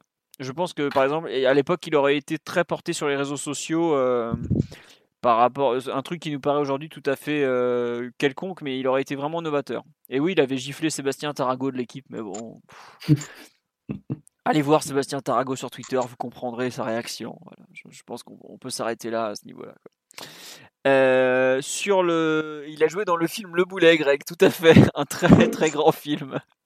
Non, non, mais surtout ce qui était embêtant, c'est qu'à l'époque, il avait raté des entraînements pour aller pour aller faire une, apparition dans ce film-là. Et déjà, c'était un PSG. Euh, maintenant, on entend beaucoup le terme institution et tout ça, mais déjà à l'époque, gérer une grande star comme pouvait être Anelka, c'était compliqué. Hein. Ah oui, non, tu as raison, tu as raison. Euh, c'était très compliqué, mais euh, ça fait partie du PSG l'époque. Sur, euh, oh une citation sur Dalma de Arrigo Sacchi, on en a parlé il y a pas longtemps pour revenir sur PSG Milan. Un grand homme du football avait dit Il est rapide, il est puissant, il est technique, il a une très belle frappe de balle, mais il ne sait pas jouer au football. Bah oui, c'est Dalma avait quand même un énorme potentiel et il n'en a jamais rien fait, puisque oh, il fait partie de ces Français qui n'ont jamais été internationaux alors qu'ils avaient largement le potentiel pour l'être. quoi. Il faut dire que Saki est sénile depuis un certain nombre d'années aussi. Ah, mais là, c'était il y a 20 ans quand même. Hein. Ouais, bah, il, était déjà, il était déjà liquide. Parle autrement de la légende de l'AC Milan, Omar. Sois pas jaloux, mais voyons. Tout mon amour pour Arrigo. voilà, faut pas lui tendre de micro. Exactement. Non, par contre, euh, on nous dit que, oui, sur Anelka, tu dis qu'il allait joué dans le boulet, mais Stomy Bugsy dans le film 3-0, c'était effectivement le, la parodie de un peu de d'Anelka quoi. D'ailleurs Stomy qui s'est entraîné deux mois avec le PSG euh, pour pouvoir être dans le film. Enfin rien que de le dire c'est complètement lunaire. non mais oui. Quel cirque. Et puis à l'époque on nous parle des guignols de l'info effectivement le PSG était une incroyable source d'inspiration pour ce qui était une émission mythique de Canal+ et qui nous alignait euh, à peu près tous les jours non euh, on, s'est fait déboîter avec Nicolas Anelka à l'époque il ah bah, avec Louis, avec Ronnie. Nico et Louis sont deux amis. Euh, on, l'a vu tous les soirs, hein, je pense. Hein. bon, euh, on a un peu fait le tour sur ce PSG Rosenborg. En fait, non, c'est vrai que c'est un match qui est resté euh, un peu mythique à l'époque par le, résultat, le, score et tout. Mais finalement, c'est vrai qu'en termes de jeu, on voit un peu tout ce qu'est ce est ce PSG de l'année 2000-2001, à savoir une équipe qui est très talentueuse offensivement, qui est pas du tout équilibrée dans l'ensemble, avec un Bergerot qui se fait manger par son vestiaire et ça se voit dans les comportements, et qui a des lacunes défensives assez importantes, puisque bah, quand on voit la ligne, euh, comment dire, Mendy, Distin, Rabessandra Tana, Algerino, il n'y en a pas un seul qui sera international au total. Enfin, si Mendy le sera, mais pas en étant arrière gauche, quoi. Donc euh, voilà, on nous dit qu'est-ce que Stomy n'avait pas fait un match avec l'équipe C euh, C'est possible, ça serait très très PSG ça aussi quoi. Donc bon, c'est comme ça, c'est possible, honnêtement, je, je sais pas, c'est probable même. Mais enfin, ça, ça peut-être un match amical alors, ou avec l'équipe B peut-être, parce que la Fédé, tu, tu signes pas des licences comme ça euh, non plus, donc c'est un peu plus compliqué. Quoi. Ce match va toutefois marquer euh, un tournant dans la saison, puisque après cette rencontre, accrochez-vous bien, le PSG ne va pas gagner pendant une, deux, trois, quatre, cinq, six, 7, 8, 9, 10 rencontres consécutives. Oui, oui, 10 rencontres d'affilée sont marquées avec euh, deux petits matchs nuls et que des défaites. Et ça se terminera par le licenciement de Philippe Bergerot le 3 décembre au matin après une lourde défaite 5-1 à Sedan. Oui, on a perdu 5-1 à Sedan le 2 décembre 2000. Euh, est-ce que on peut le dire que ce match finalement va vraiment être le match de la fin pour l'équipe de Bergerot euh, Greg notamment qui a souffert à cette époque? Je ne sais pas si je te lisais déjà à te trancher les veines. non, mais je me tranchais déjà les, veines, mais en, solitaire. Mais non, non, bah, on, reçoit Bordeaux le, dimanche, cinq jours après avoir joué Rosenborg. Un Bordeaux auquel il manquait énormément de joueurs. Et puis bah, Paoletta mettra son fameux lob, mais moi, ah plus que son lob, c'est plus que son lob, moi, c'est Ouais. Pardon. Et Paoletta, faut le préciser, il est côté bordelais à l'époque, il n'est pas côté PSG. Hein. Oui, oui, oui, oui, oui. Et, et, il mettra un lob, euh, un lob magnifique, mais surtout le coup franc en première mi-temps, où il met un coup franc pleine lucarne, et puis, euh, et puis après, bah, c'est le début de la fin. Hein. Comme tu dis, je pense que le match qu'on doit gagner, ça doit être le, le premier match de championnat où Louis revient contre Metz. Oui. On doit aller, on doit aller perdre à Auxerre, on doit aller perdre à Monaco, on doit perdre au parc contre Rennes. On s'est éclaté 5-1 à Sedan, bon bah par euh, probablement Lyonnais et Ndiefi, mais je pense que les joueurs et je crois même qu'Algerino l'avait dit que les joueurs avaient complètement lâché Bergerot et puis euh, Puis après, il y aura le retour de Louis qui commencera par une défaite. Euh, bon, c'est pas honteux de perdre à Galatasaray, mais bon, c'est, c'est voilà, c'est. Ah, Rosenborg, c'est vraiment le dernier match de la saison globalement où tu te dis, euh, on a des espoirs et on avait fait un mois de novembre mais qui était euh, cataclysmique. Henri Camara, on nous cite Henri Camara, qui était un des très bons attaquants de Ligue 1. Au... Je crois que c'était encore la D1 à l'époque, il était à 18 clubs. Au Début, au début des années 2000. Euh, non, non, euh, ouais, enfin Henri Camara, franchement, c'était un vrai bon joueur hein, pour le coup. Lui, ah oui, oui, bien sûr. on se foutait de la gueule de Plus Ngiefi qui avait pas de coup, mais Camara, il avait les pieds lui à la place. Quoi. Et donc, il y a effectivement, comme tu le dis, Greg, une, une, descente aux enfers incroyable. On perd donc PSG Bordeaux. Euh, fait mal à l'échauffement et c'est Casagrande qui est dans les buts. Et, donc, ce fameux, ce bon Dominique Casagrande va se prendre un lob de 40 mètres. En fait, Paoletta venait d'arriver en France. Il était arrivé depuis quoi euh, Deux mois. Il commençait à se faire connaître et il met un doublé ce soir-là. Et je sais même plus qui réduit le score. Parce que de mémoire, Bordeaux mène 2-0 avant qu'on réduise le score. Mais c'était euh, bah, distinct à la 91e. Donc autant dire que voilà. Et, de mémoire, Casagrande est aussi fautif euh, sur le deuxième but. Ou un truc du genre. Euh, ah, non, le, deuxième but, Philo, c'est le lob. Et il, prend un coup franc assez, il prend un coup franc assez incroyable euh, de Paoletta en première mi-temps. C'est ça, il se prend un coup franc. Ouais, Paoletta a fait très très mal ce jour-là. Et donc oui, euh, après ça va être de mal en pis. Il y a le PSG Lyon 1-1 où il y a une frappe, un but extraordinaire d'Okocha, si je me trompe pas.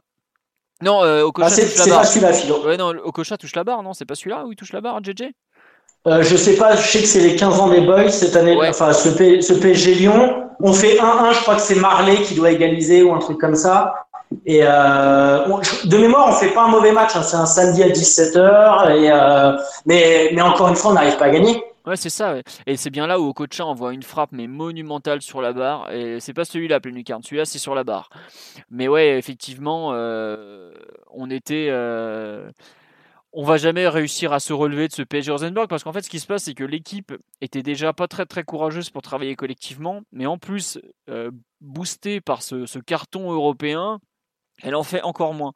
Et à partir du moment où euh, bah, le Bergerot se, fâche un peu avec les, nouveaux arrivants les cadres de l'année d'avant peinent à enchaîner et on se retrouve dans un mauvais mélange qui va aboutir jusqu'à bah, une euh, une dérouillée monumentale à Sedan où les joueurs vont avouer après coup avoir lâché leur entraîneur de l'époque. Et un grand, le grand retour de Luis Fernandez euh, quatre ans après son départ, où finalement ça se, bah, ça se passe pas très bien parce qu'il va pas faire de miracle du tout. On va faire certes deux, bons matchs européens contre le Milan AC au tour suivant en Ligue des Champions, mais il y a euh, les deux défaites contre la Corogne, dont la, très très difficile à accepter. Euh, la défaite euh, qui, fait très mal là-bas, alors qu'on mène 3-0, on perd 4-3, parce que la première remontada de l'histoire bah, n'est pas à Barcelone, elle est bien à la Corogne pour le PSG. Et voilà, euh, ça, va vraiment partir complètement en vrille cette saison, et ça se finit euh, avec ouais, la Corogne, c'est pour moi le, le, pire, on nous dit l'apothéose, mais oui, il y a un peu de ça. Il y a les crises de novembre. Omar, tu te rappelles un peu de comment ça s'était passé à l'époque? Ah ben oui, oui, ben, tout de suite après, après Rosenborg, euh, ben, on est, on est tombé du, du, nuage avec la série de défaites euh, et de, et de contre-performances dont, dont tu as parlé fort justement tout à l'heure. Et, euh, et l'apothéose de, du pire pour moi, c'est le match à le match à Sedan, du Goguez, où il n'y a, y a vraiment rien qui va. quoi. On, prend un but de, on prend un but de, le premier but de Ndiefi, on doit le prendre dans les, dans les toutes premières minutes en sachant que Sedan était, était une équipe du milieu du tableau. Un stade, un stade où voilà, tu savais que Sedan n'allait rien lâcher, mais, où, quand même les gros ont fait des résultats. En avoir pris 5 à Sedan, moi, je, enfin, j'oublierai jamais ce, ce là euh, la décrépitude totale de, l'équipe qui était alignée, qui avait, aucun répondant. Quoi. Je revois encore la charnière Okpara-Rabé de ce jour-là en train de courir derrière le short de Ndiefi, c'est des, des, souvenirs vraiment, vraiment horribles parce qu'on prend un, début, un but au tout début et t'as Mionnet qui marque euh, dans, les, dans les dernières secondes pour, euh, pour nous achever totalement, même si bon, on n'avait aucun espoir de, de revenir au score. Et, et, même les changements de ce match-là, je crois qu'il n'y a pratiquement pas de changement parce que DU se blesse au début du, au début du match et puis il n'y a pas de changement pratiquement jusqu'à la fin alors que l'équipe ne répond pas du tout avec ce maillot gris euh, que j'espère on remettra plus jamais. Et non, c'était vraiment une soirée une soirée difficile. Et, euh, et je me rappelle aussi des images de de jours de foot où tu voyais euh, Laurent Perper accroché, je crois, à son portable caché dans le vestiaire. Et tout le monde disait que bah, il est en train de finaliser et, de ficeler le, tour de Louis, dans lequel j'avais beaucoup d'espoir. Et euh, malheureusement, c'était impossible de, redresser cet effectif-là. Bah, comme on l'a dit, il était tellement mal construit au départ qu'il n'y avait rien à sauver en fait. Hein, c'était mal tombé. Enfin, Louise va faire beaucoup de changements euh, dans le au mercato hivernal. Il fait signer Pochettino, il fait signer Arteta, il fait signer euh, un troisième. C'était pas des pas des Lucas, non C'était qui le troisième? Ouais, des Lucas, Van, Domi, Madar. Ah ouais, non, mais on fait non Madar, il s'en va, non? Madar, il. Non, il, revient, je crois. Ah, il revient. Enfin bref, ouais, on, fait signer ouais Vampeta, Pochettino et Arteta, c'est ça? Et Domi aussi? Euh, non, pas Domi, je pense pas, non. Non, Domi revient l'année d'après, non C'est ça? Non, c'est l'année, c'est l'année d'après. Il y avait un mec là. Ah, je pense qu'il revient cet hiver-là, moi, à vérifier, mais. Eh, moi aussi, j'avais ça. Ouais. Il y, avait, un mec Cristobal. dont échappe. Euh, non, Cristobal, il arrive c'est l'été, d'après. T'as De Lucas, Vampeta, c'est sûr, Arteta. Pochettino. Pochettino, et il en manque un qui venait euh, d'Angleterre ou de je sais pas où là. Euh, ah, c'est pas Fabiano. Le... Fabiano. Elder. Elder, non Non, non, c'est avant ça. C'est Fabiano, le mec qui jouera, qui jouera jamais au final. Ah, euh, le, mec formé au club, Nicolas Fabiano. Nicolas Fabiano. C'est ça. Ouais. D'accord. Et non, Domi fait bien son retour en, parc des... en... en janvier 2001. Ouais. Ah ouais? Ouais, ouais, janvier 2001. Bah oui, puisqu'on n'avait pas d'arrière gauche. On était obligé de faire jouer Mendy à gauche. Donc au bout d'un moment, on a arrêté d'être ridicule. Ah oui, c'était ah beau. Hein. Ah non, pour vous dire à quel point. Euh, et oui, Ronaldinho arrive euh, l'été d'après, mais oui, bon, bah, ça a été un peu compliqué cette saison 2000-2001. Mais en gros, euh, il y avait un peu tout ça. Agostinho, il, arrivera l'été suivant, pareil, il remplace Laurent Robert. Enrique De Lucas. Enrique De Lucas au PSG, il n'a rien donné. Il a quand même fini international espagnol. Hein. Aujourd'hui, ça fait, ça peut faire sourire, mais le type, c'était une fois qu'il a réussi à trouver, à se trouver un peu plus euh, le milieu offensif, il a fait une vraie carrière lui. Euh. il a été euh, après, il a joué à Chelsea, je crois que c'est à Alaves où il joue une finale de Coupe d'Europe, il me semble, avec Alaves à un moment. Quand le Deportivo Alaves est en finale contre le où il est où c'est avant. Enfin, en tout cas, il y a un moment où il avait fait une, il me semble qu'il fait une finale de Coupe d'Europe. Bref, il va faire une bonne petite carrière alors qu'au PSG il était complètement nul. Mais ça c'est autre chose. sur un peu ouais la fin de la saison, il y a enfin la fin de la saison. C'est ça qui est terrible, c'est qu'en gros on est le 24 octobre et on savait pas encore qu'on avait déjà joué le match le plus sympa de notre saison. Il va y avoir quand même une double confrontation contre le Milan AC où comme on dit ouais on, aurait dû prendre 6 points, on n'en prend que 2 et finalement on se retrouve à jouer euh, ce deuxième tour de, Ligue des Champions où on aurait pu aller euh, en quart de finale en étant ridicule. Ça joue à pas grand chose quoi. Si on perd pas à la Corogne de façon risible, on aurait pu être au tour d'après quoi. C'est ça qui ça fait, enfin ça fait un peu sourire et, c'est complètement fou, c'est qu'on n'était pas si loin que ça en, Ligue des Champions quoi. C'est c'est le PSG de l'époque, euh, capable de. En fait, sur certains matchs, le potentiel va ressurgir, mais globalement, en championnat, c'est une lente, lente, lente et très pénible agonie où tu n'as aucune continuité. Le fait de ne pas gagner un match à l'extérieur de la saison entre Toulouse au mois d'octobre et Strasbourg au mois de mai, ça en dit long concernant euh, les manques et l'absence totale de régularité de, de cette équipe et de cet effectif. Et globalement, on va avoir des, des matchs bâclés en quantité industrielle. Quoi. Il y a, là, on a cité les. les enfin, c'est pas 10 défaites d'affilée, mais pas loin. Mais il y, a, il y, a, eu un nombre de matchs où le PSG a pas été bon sur la deuxième partie de saison. Euh, on, on, perd à Bordeaux, on perd à Lyon, on perd à Sochaux, euh, on perd, euh, je sais plus où est-ce qu'on perd encore, mais bref, la saison, on perd à Saint-Etienne de mémoire aussi, à, Nancy en Coupe de la Ligue, on est ridicule, enfin bref, ça va être une, saison assez terrible à vivre et, et c'est vrai que cette, euh, cette ère Bergerot, elle, était un peu arrivée de nulle part, parce qu'en en fait, c'était le troisième entraîneur de notre saison 98-99. Il va plutôt être digne à ce moment-là, il nous évite la relégation. On le confirme pour la saison 99-2000, il fait une bonne saison. En 99-2000, il trouve vite son système de jeu, ce 4-4-2 euh, à plat avec euh, Robert et Benarbia pour, pour animer les ailes, Okocha dans l'axe. Euh, comment ça s'appelle euh, Okocha Ducrot dans l'axe et devant la paire euh, Leroy Christian puisque Madar se fait sauter sa place par Leroy. Il fait une bonne saison et euh, à l'été 2000 justement on voit que c'est un entraîneur qui, manque un peu de peut-être de caractère. Oui oui Simon Okocha joue milieu défensif, enfin il joue en 8 avec Ducrot à ses côtés et il fait une super saison d'ailleurs.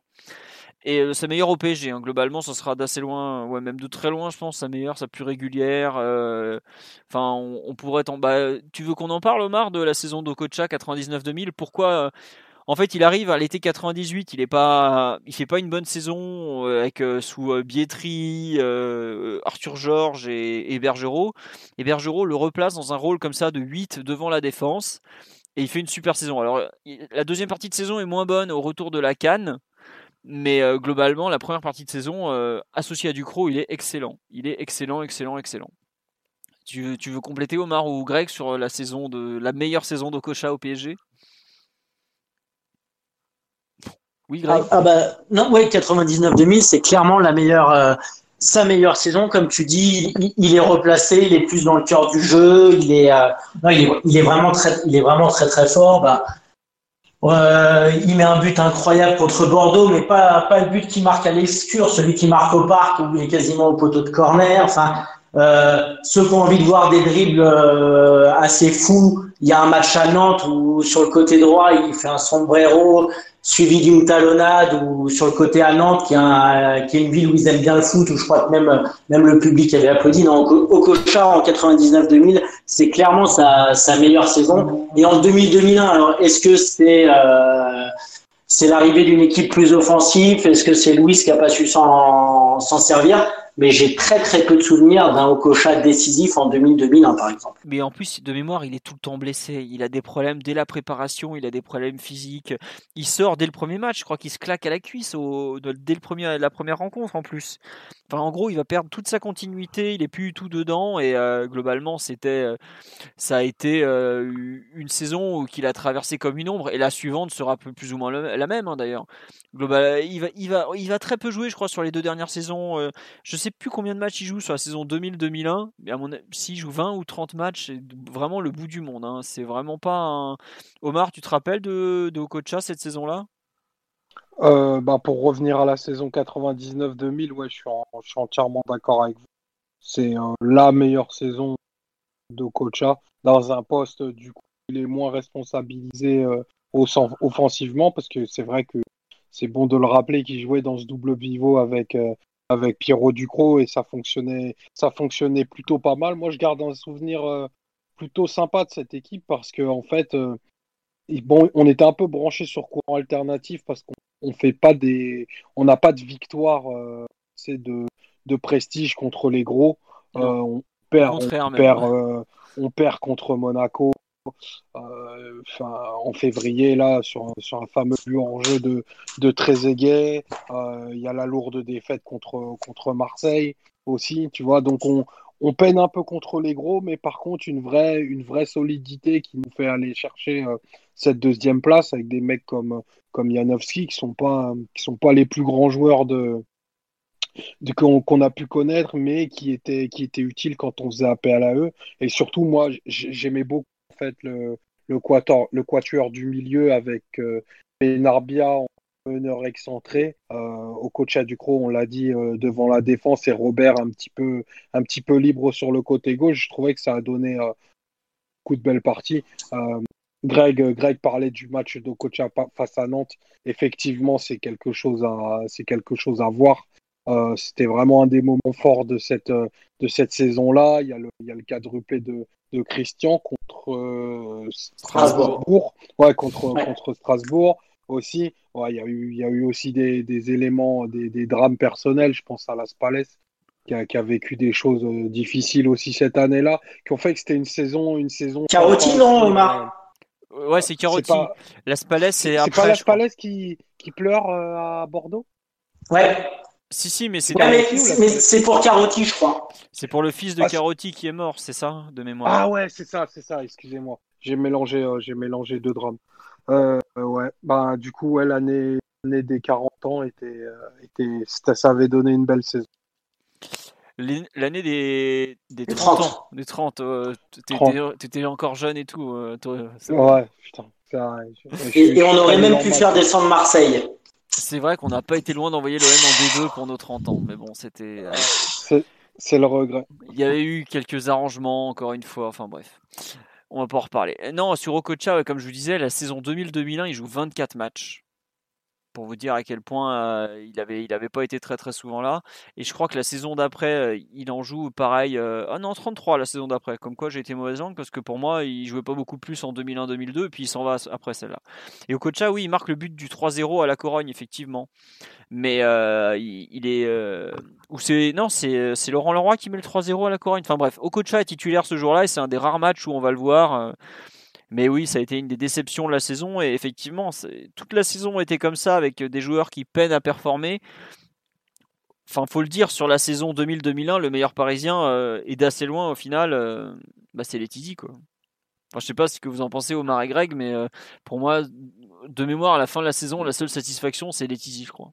Attends, non, J'aurais dit d'intervenir. Robert quand même. Vrai Ouais, ça Allez, peut-être Robert, allez. Ça- non, mais franchement, ça joue entre Letizy et Robert, ouais. Vraiment. Ouais, Laetitia Robert, c'est Ah, indiscutable. teasy, quoi. Ah, Et, Arteta, Arteta, on est content de le voir parce qu'on on arrive à voir qu'il y, a du potentiel quand même. Ouais, c'est ça. Ouais, Arteta, on se rend vite compte que c'est ouais. un crack. Mais euh, ouais, non, non, franchement, euh, non, Robert, euh, ouais, Robert, parce qu'il met quand même 18 buts en 35 matchs, dont 9, euh, 35 titularisations. Mais ouais, non, euh, Distin aussi qui avait fait des bonnes choses. Mais ouais, non, non, globalement, euh, Okocha, ouais, Okocha, 24 matchs, dont 14 titularisations seulement, par exemple. Mais ouais, non, Letizy, euh, Simon, ça te fait rire, mais à l'époque, euh, il fait une super saison. Euh, non, parce que moi, les teasy de 2002 à, à 2006, euh, j'ai vu que des images navrantes, quoi. C'est ça le problème. Non, non, mais à l'époque, il venait de Je savais débarquer. pas, je savais pas qu'il avait eu une super saison euh, à cette époque. Non, non, euh, bah, fran- ouais, enfin, il déçoit. On nous parle de Kocha qui déçoit, ouais, ouais. Mais non, euh, Letizy à l'époque, c'est un, un vrai, vrai bon gardien, ouais, non, faut, faut pas croire. hein. Et je, je me demande s'il est pas nominé, nommé, pardon, dans les, au poste dans les, parmi les meilleurs gardiens de Ligue 1. euh, et à l'époque, c'est une des valeurs sûres du championnat de France. Mais bon, ça peut faire sourire aujourd'hui quand on sait le, reste de sa carrière, mais au PSG, en tout cas, à l'époque, euh, il a fait une, excellente saison et c'est très logiquement qu'il était titulaire. Je peux dire, vu la défense qu'on se trimballait, en plus, il avait des occasions de briller hein, parce que le pauvre était quand même souvent euh, mis à, contribution. Euh, Qu'est-ce que vous voulez rajouter un peu sur ce, cette saison euh, 2000-2001, sur ce match en général, sur des regrets, des, que sur le live on me dit ouais il aurait fallu recruter moins et laisser Bergerot faire une saison de plus avec le même effectif légèrement retouché. Est-ce qu'effectivement on pensait que c'était un problème de, sur-recrutement ou qu'il y avait quand même euh, l'effectif, euh, enfin on allait malgré tout euh, vers ça Pour, moi, il y a, plusieurs choses, je pense, sans lui faire offense, que, que Bergerot avait pas forcément l'étoffe d'un d'un numéro un dans ce PSG-là, qui était, euh, toujours, un club où on avait besoin impérativement de, regagner et d'être champion. Donc c'était une pression que aujourd'hui on imagine mal, mais qui est vraiment, vraiment colossale à l'époque. Donc je pense que, Bergerot s'est perdu en vol parce que la saison qui réussit en 99-2000, c'est une saison où on n'est pas entendu. C'est quelque part une saison de transition. Donc en surfant sur la vague, on arrive euh, bon an à voir les résultats et à terminer deuxième. Là, l'intersaison et les, énormes transferts qui sont faits mettent de facto une pression beaucoup plus forte du coup sur le, sur le staff et, je pense que Bergeron n'a pas su gérer. Il y a des joueurs qui sont arrivés avec des statuts qui qu'ils ne méritaient pas à ce moment-là. Euh, quand on fait un, des transferts aussi importants que, que, de, que ceux ont été de, de Luxin et de Dalmat, c'est deux super joueurs, mais ce sont des promesses. C'est pas des joueurs confirmés. Et puis le, PSG, le, Parc des Princes à cette époque-là, c'est c'est pas un stade pour tout le monde. C'est un stade qui pouvait cramer beaucoup de joueurs qui n'auraient pas été assez solides. Et c'est pour ça que Luxin et, et Dalmat se sont, je pense, complètement, complètement explosés en vol et, et ont laissé plus de souvenirs au PSG pour les, pour les courses de Ferrari qu'ils faisaient sur le périph' que leur performance sur le terrain. C'était quoi cette histoire de course? Il y a une personne aussi qui m'a dit ça, qui faisait des courses de Ferrari sur le périph', mais c'était quoi cette Ah, tu- histoire? Bah écoute, tu- t'en as jamais entendu parler? Non, non, non, bah- j'avais complètement zappé ce truc, ou enfin peut-être à Ouais, l'époque, avait- mais euh, Oh non, bah à l'époque, le, le grand leur grand truc, après moi j'ai j'ai pas vu, hein, c'était ce qui se disait au, au stade autour du club, c'était que bah ils passaient leur temps à faire des courses, à l'époque il n'y avait pas de radar autour du périph', à faire des courses sur le périph' avec leur, leur grosse bagnole, donc euh, ça faisait bien entendu plaisir à tous les supporters que de savoir d'être assidus à l'entraînement. Ils s'adonnaient à Grand Turismo sur le périph', quoi. c'est magnifique. C'est magnifique. Ah, Fantastique. C'est pour ça qu'on a un club formidable. Ah non, mais voilà, bon. Voilà pourquoi ça s'est mal fini, peut-être. Le vestiaire n'était pas mûr. Je, je crois que c'est le mot qui convient, mûr. Mais pas ouais, mûr. On a donné beaucoup de leadership à Anelka, qui au final, c'est un, un leader, mais pas, euh, c'est pas celui qui doit tirer tout ton groupe, je pense. Tu vois, et, et en faisant un investissement aussi fort, on l'a mis totalement au centre du projet. Lui qui est quelqu'un qui aime plutôt sa tranquillité et sa discrétion, c'est tout ce qui fait que, ben, vu que ça fitait pas avec Bergeron, on a complètement explosé en vol. Non, mais t'as totalement raison. C'est vrai que sur le live, on nous dit un truc aussi, perdre d'un leader comme, euh, comme Lama. Ouais, bien sûr. Enfin, tu passes de. C'est pas j'aime- neutre. J'aime euh, j'aime beaucoup Letizy et euh, sur le live il y a des personnes qui me soutiennent que Letizy était fort au début mais c'est vrai qu'il était très bon au début mais c'est pas du tout un, un leader comme l'est comme l'est euh, enfin comme l'était Lama même comme l'est on peut on peut le mettre au présent malgré tout mais au présent de vérité générale mais ouais c'était un c'était un vrai grand leader à l'époque et quand on voit que le capitaine euh, c'est Rabé Sandratana j'ai rien contre Rabé mais lui et Algerino, qui était le vice-capitaine, n'avaient pas vraiment l'étoffe de pour le rôle quoi. C'est même pas être méchant, c'est qu'ils étaient pas. Au départ, c'était des gens discrets, enfin des, des joueurs discrets, j'ai envie de dire. Euh, et, et ça, bah, ça s'est vu au bout d'un moment, quoi, tout simplement. Ça s'est salement vu parce que bah ils étaient, euh, ils se sont un peu fait manger par. euh, par, par l'environnement, tout simplement. quoi. Enfin, je sais pas, Greg, si tu avais un peu ce, ce souvenir euh, de d'un PSG qui, qui fait un peu n'importe Ouais, bah- quoi et où l'environnement a dévoré les joueurs? Bah, c'est un PSG jeune et immature. Et ce qui est, ce qui est dommage, c'est moi, je suis pas un grand fan de Louis, mais ce qui est dommage, c'est qu'à l'été 2001, Louis, il a vu exactement ce qui nous manquait, c'est-à-dire, il nous manque une assise défensive.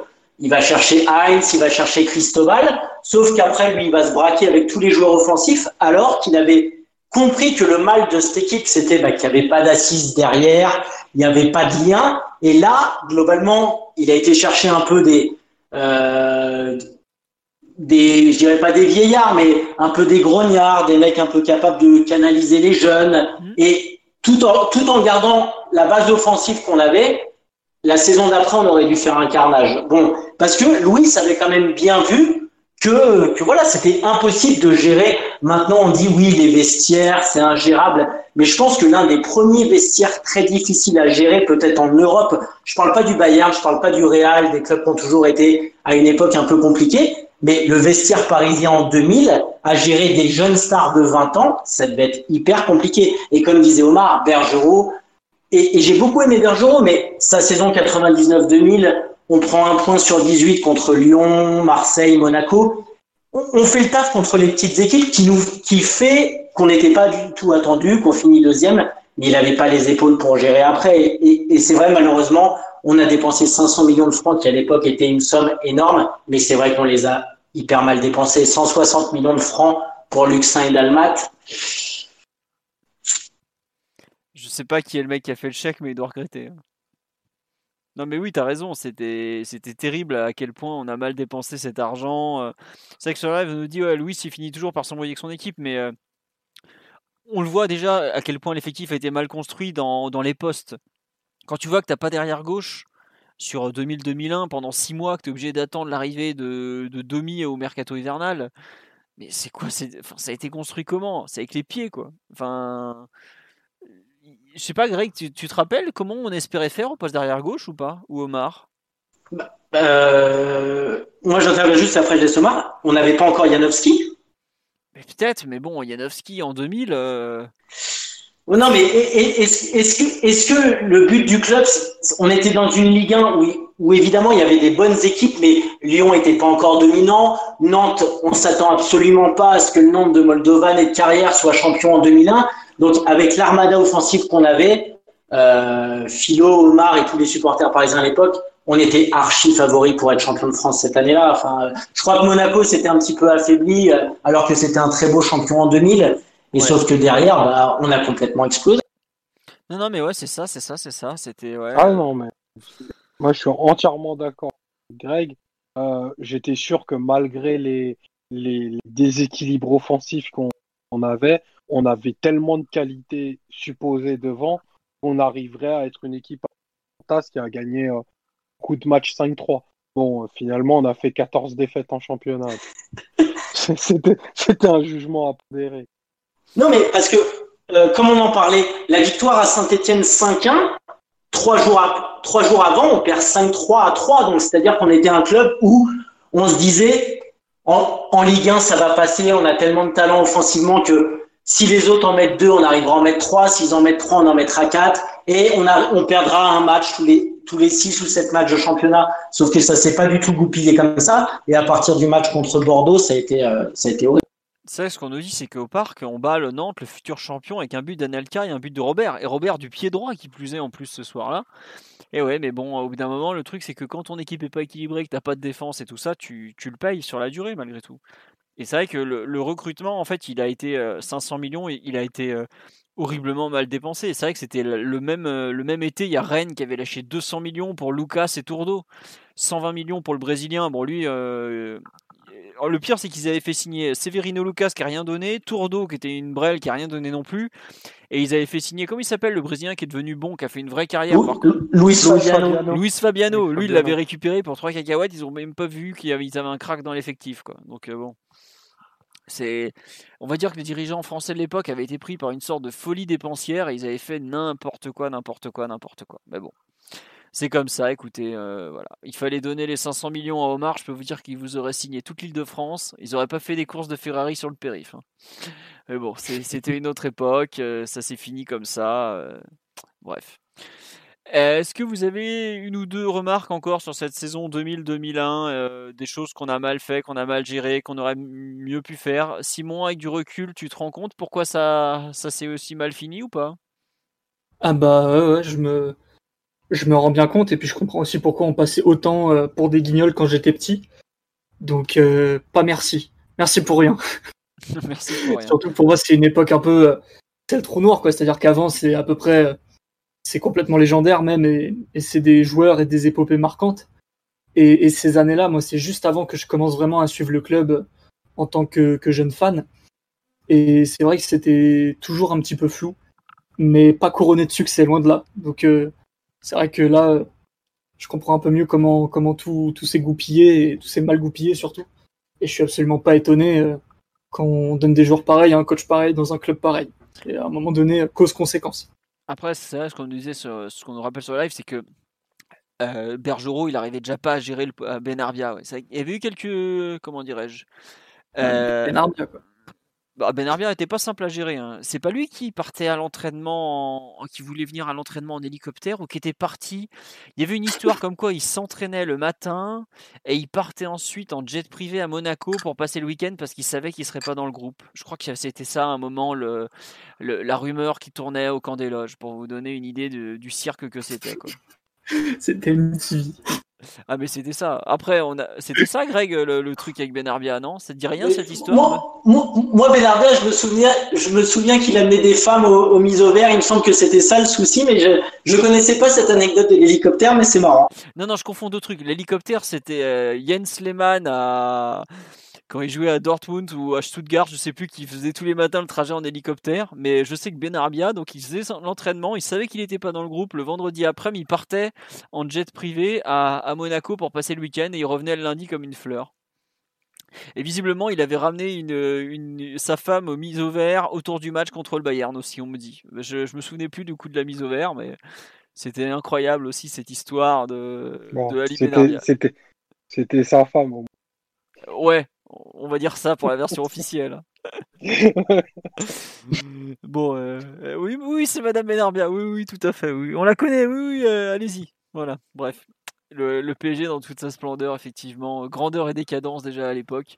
C'était vraiment, là, vous voyez, les, mauvais côtés de, comment dirais-je, de, de Canal+. Quoi. À savoir qu'il y avait le bling bling, mais il y avait rien d'autre. Quoi. Il n'y avait pas les cadres du, de la première période quand je dis la première période, c'est 91 à 98 en gros pour faire tenir le, truc. Quoi. Là, t'avais vraiment que les guignoleries, quoi, que des jeunes joueurs, pas d'expérience, euh, un entraîneur qui n'avait pas la, la poigne de, enfin même c'est même pas une sorte de poigne, mais l'expérience des précédents. Euh, quand Canal est arrivé, qu'il nomme Arthur Georges, c'est parce que aussi c'est un, un mec qui a quand même gagné la Ligue des Champions, enfin la Coupe des clubs champions à l'époque avec Porto et qui a, un vrai bagage d'entraîneur, tout ça. Là, le pauvre Bergerot, le pauvre, la seule, euh, la seule expérience qu'il avait, c'était euh, bah, deux ans auparavant. Bon, il avait été quand même dans le staff de l'équipe de France champion du monde. Il est, numéro, il est numéro du, du, staff de Jacquet. Voilà. Mais euh, enfin, numéro 3, numéro 1, il y a en ah, plus numéro 3 d'un staff de sélectionneur pour devenir numéro 1 du quotidien d'un club, d'un club complètement psyché que qu'est le PSG, faut, faut passer par un sas de décompression avant. Et c'est vrai qu'on nous rappelle euh, qu'en Coupe de France, quand Louis arrive, on prend 4-0 à domicile contre Auxerre. Oui, oui, oui, contre Auxerre, on a pris 4-0 à la maison. Et il y avait, je crois, euh, il y avait combien après quelques minutes de jeu euh, Il y avait, il y avait 2-0 après 2 minutes de jeu et Madar envoie un penalty 15 euh, mètres au-dessus de la barre. En fait, c'est là où je crois que c'était côté Boulogne. Il y a les boys qui sortent une banderole PSG, le bénil du foot. Et à ce moment-là, Madar envoie pratiquement le penalty sur la banderole, quoi. Voilà. C'était, c'était assez terrible. Et on en prend 4 ce soir-là. Djibril Cissé nous fait, nous fait super mal. Fadiga aussi. C'était euh, bon, c'était le PSG de l'époque. Franchement, c'était terrible quoi. Le penalty avec Madar qui envoie euh, une saucisse, je ne sais où. Ça a été assez une saison assez pénible à suivre quoi. Euh, bon, je pense qu'on a un peu fait le tour. Évidemment, on n'a pas gagné le moindre trophée, hein, rassurez-vous. ça n'a pas été au, programme. Coupe de la Ligue, on avait. il faut attendre l'arrivée de Veid pour regagner un trophée. Euh, oui, tout à fait. Euh, coupe, du, coupe de France 2004, effectivement, contre Châteauroux. On avait fait là, on avait longuement refait la saison 2003-2004. Là, on refait un peu en vitesse 2000-2001, mais en fait, c'était tellement pénible à suivre euh, qu'on n'a même pas envie de refaire plus en, en comment dire, en détail. Greg, tu me parles d'une anecdote avec un joueur de 3 qui avait été assommé au parc par une orange. Je me rappelle plus de cette histoire. C'était cette saison-là, ça? Faut que tu ouvres ton micro, mon grand, parce que là, tu dois parler tout seul chez toi dans le vide. Allô? Non mais alors là il me sort un début. pardon, pardon, pardon, pardon, mille excuses. Non, non, c'était le dernier match avant la trêve. On avait reçu trois un jeudi soir, euh, je crois, 20, 20 décembre, et il faisait pas chaud. Et il y avait un Troyen, euh, je sais pas, le match avait été arrêté 5 ou 10 minutes, qui s'était pris une, une, orange sur la tête et qui avait été assommée. Et ça, ça, ça avait encore fait parler du public du parc. Puis c'est l'année de Galatasaray aussi. Hein, c'est, oui, oui, tout à fait. C'est une année fantastique. C'est incroyable cette histoire, mais effectivement, je, mais je suis pas, c'était sûr que c'est cette saison-là, l'orange de, de, de, comment il s'appelait Adam, euh, je sais plus ce que c'était son. Ouais, Frédéric Adam, il me semble que c'est cette année-là qu'il y avait eu l'histoire où il s'était fait assommer au parc par une orange. Tu peux nous dire que c'est toi, Greg, à prescription aujourd'hui? Non, non, non. Non, non, parce que moi j'étais derrière les buts, j'avais pas assez de, j'avais pas assez de force. Mais effectivement, euh, Frédéric Adam qui prend une orange au Parc des Princes, ça me dit quelque chose. Mais je, me demande si c'était pas une année suivante et l'orange, elle venait pas de la de la G rouge?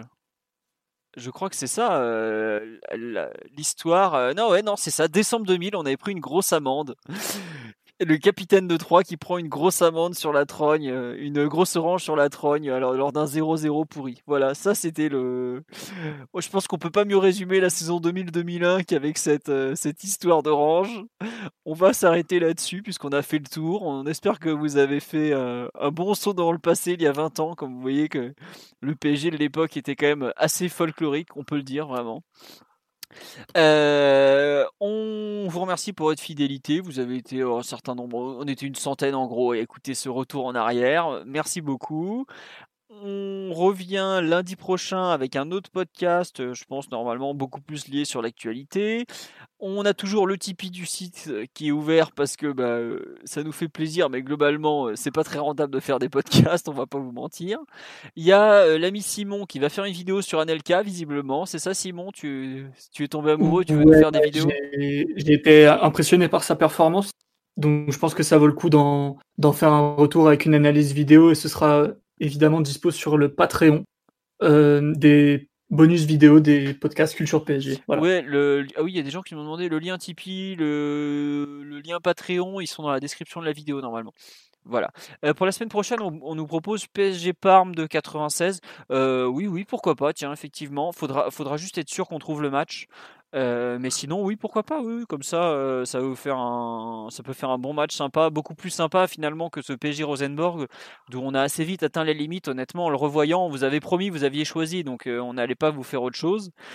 Mais en tout cas, pourquoi pas PSG Parme on, va en reparler entre nous, je ne peux pas vous dire oui de façon certaine, parce que si le match finalement est assez moyen, donc voilà, on, on va... Mais honnêtement, on part probablement sur ce PSG Parme. PSG Real 93, peut-être une prochaine fois parce que c'est un match qu'on a qui a déjà été très très refait euh, de, de par euh, qui est facilement trouvable en plus et où il y a beaucoup de ressources PSG par mais peut-être un peu plus oublié notamment euh, on pourra parler de l'incroyable Gianfranco Zola et autres ou de PSG OM 99 voilà. on pourra aussi parler de l'immense l'incroyable l'unique Yuri Djorkaev si tu m'entends je t'aime voilà. Bon, bah écoutez, je pense que effectivement PSG Parme sera probablement notre thème de podcast jeudi prochain. Euh, voilà. Bon, il y a plein de PSG Bordeaux 99. Oh, PSG Bordeaux 99, il suffit de se délecter du score et, du but de Findino. Tout est là, tout est là. Après, on pourrait vous parler de, du pauvre Adelton qui comprend pas pourquoi il se fait insulter alors qu'il un doublé, mais bon, voilà. Et euh, au MPG 2003, je pense que si on fait au MPG 2003, ça sera un peu comme ce soir où on fera un gros résumé de la saison 2002-2003 parce que bah il y avait Louis évidemment qui était au milieu de tout ça. Et oui, voilà. Mais non, on va partir sur PSG Parme pour la semaine prochaine. En tout cas, on espère que ça vous a plu sur ce PSG euh, Rosenborg et autres. Voilà, on vous dit à bientôt. Merci pour votre fidélité, merci pour tous vos dons et tout. Et franchement, euh, on, va continuer les, podcasts de rétrospective historique parce que c'est quand même bien sympa. Et que même si à l'époque on a beaucoup pleuré, on a été très triste, euh, vaut mieux en rigoler 20 ans plus tard. Voilà, bonne soirée à tous, encore merci et à très bientôt. Au revoir tout le monde. Salut les amis. Bonne soirée à tous. Salut les gars. Et les femmes, Simon, on te l'a déjà dit. Salut mesdames et messieurs. Voilà. Surtout les femmes à nouveau, surtout. À bientôt. bon, ben voilà, on est entre nous, c'est bon. Selling a little or a lot?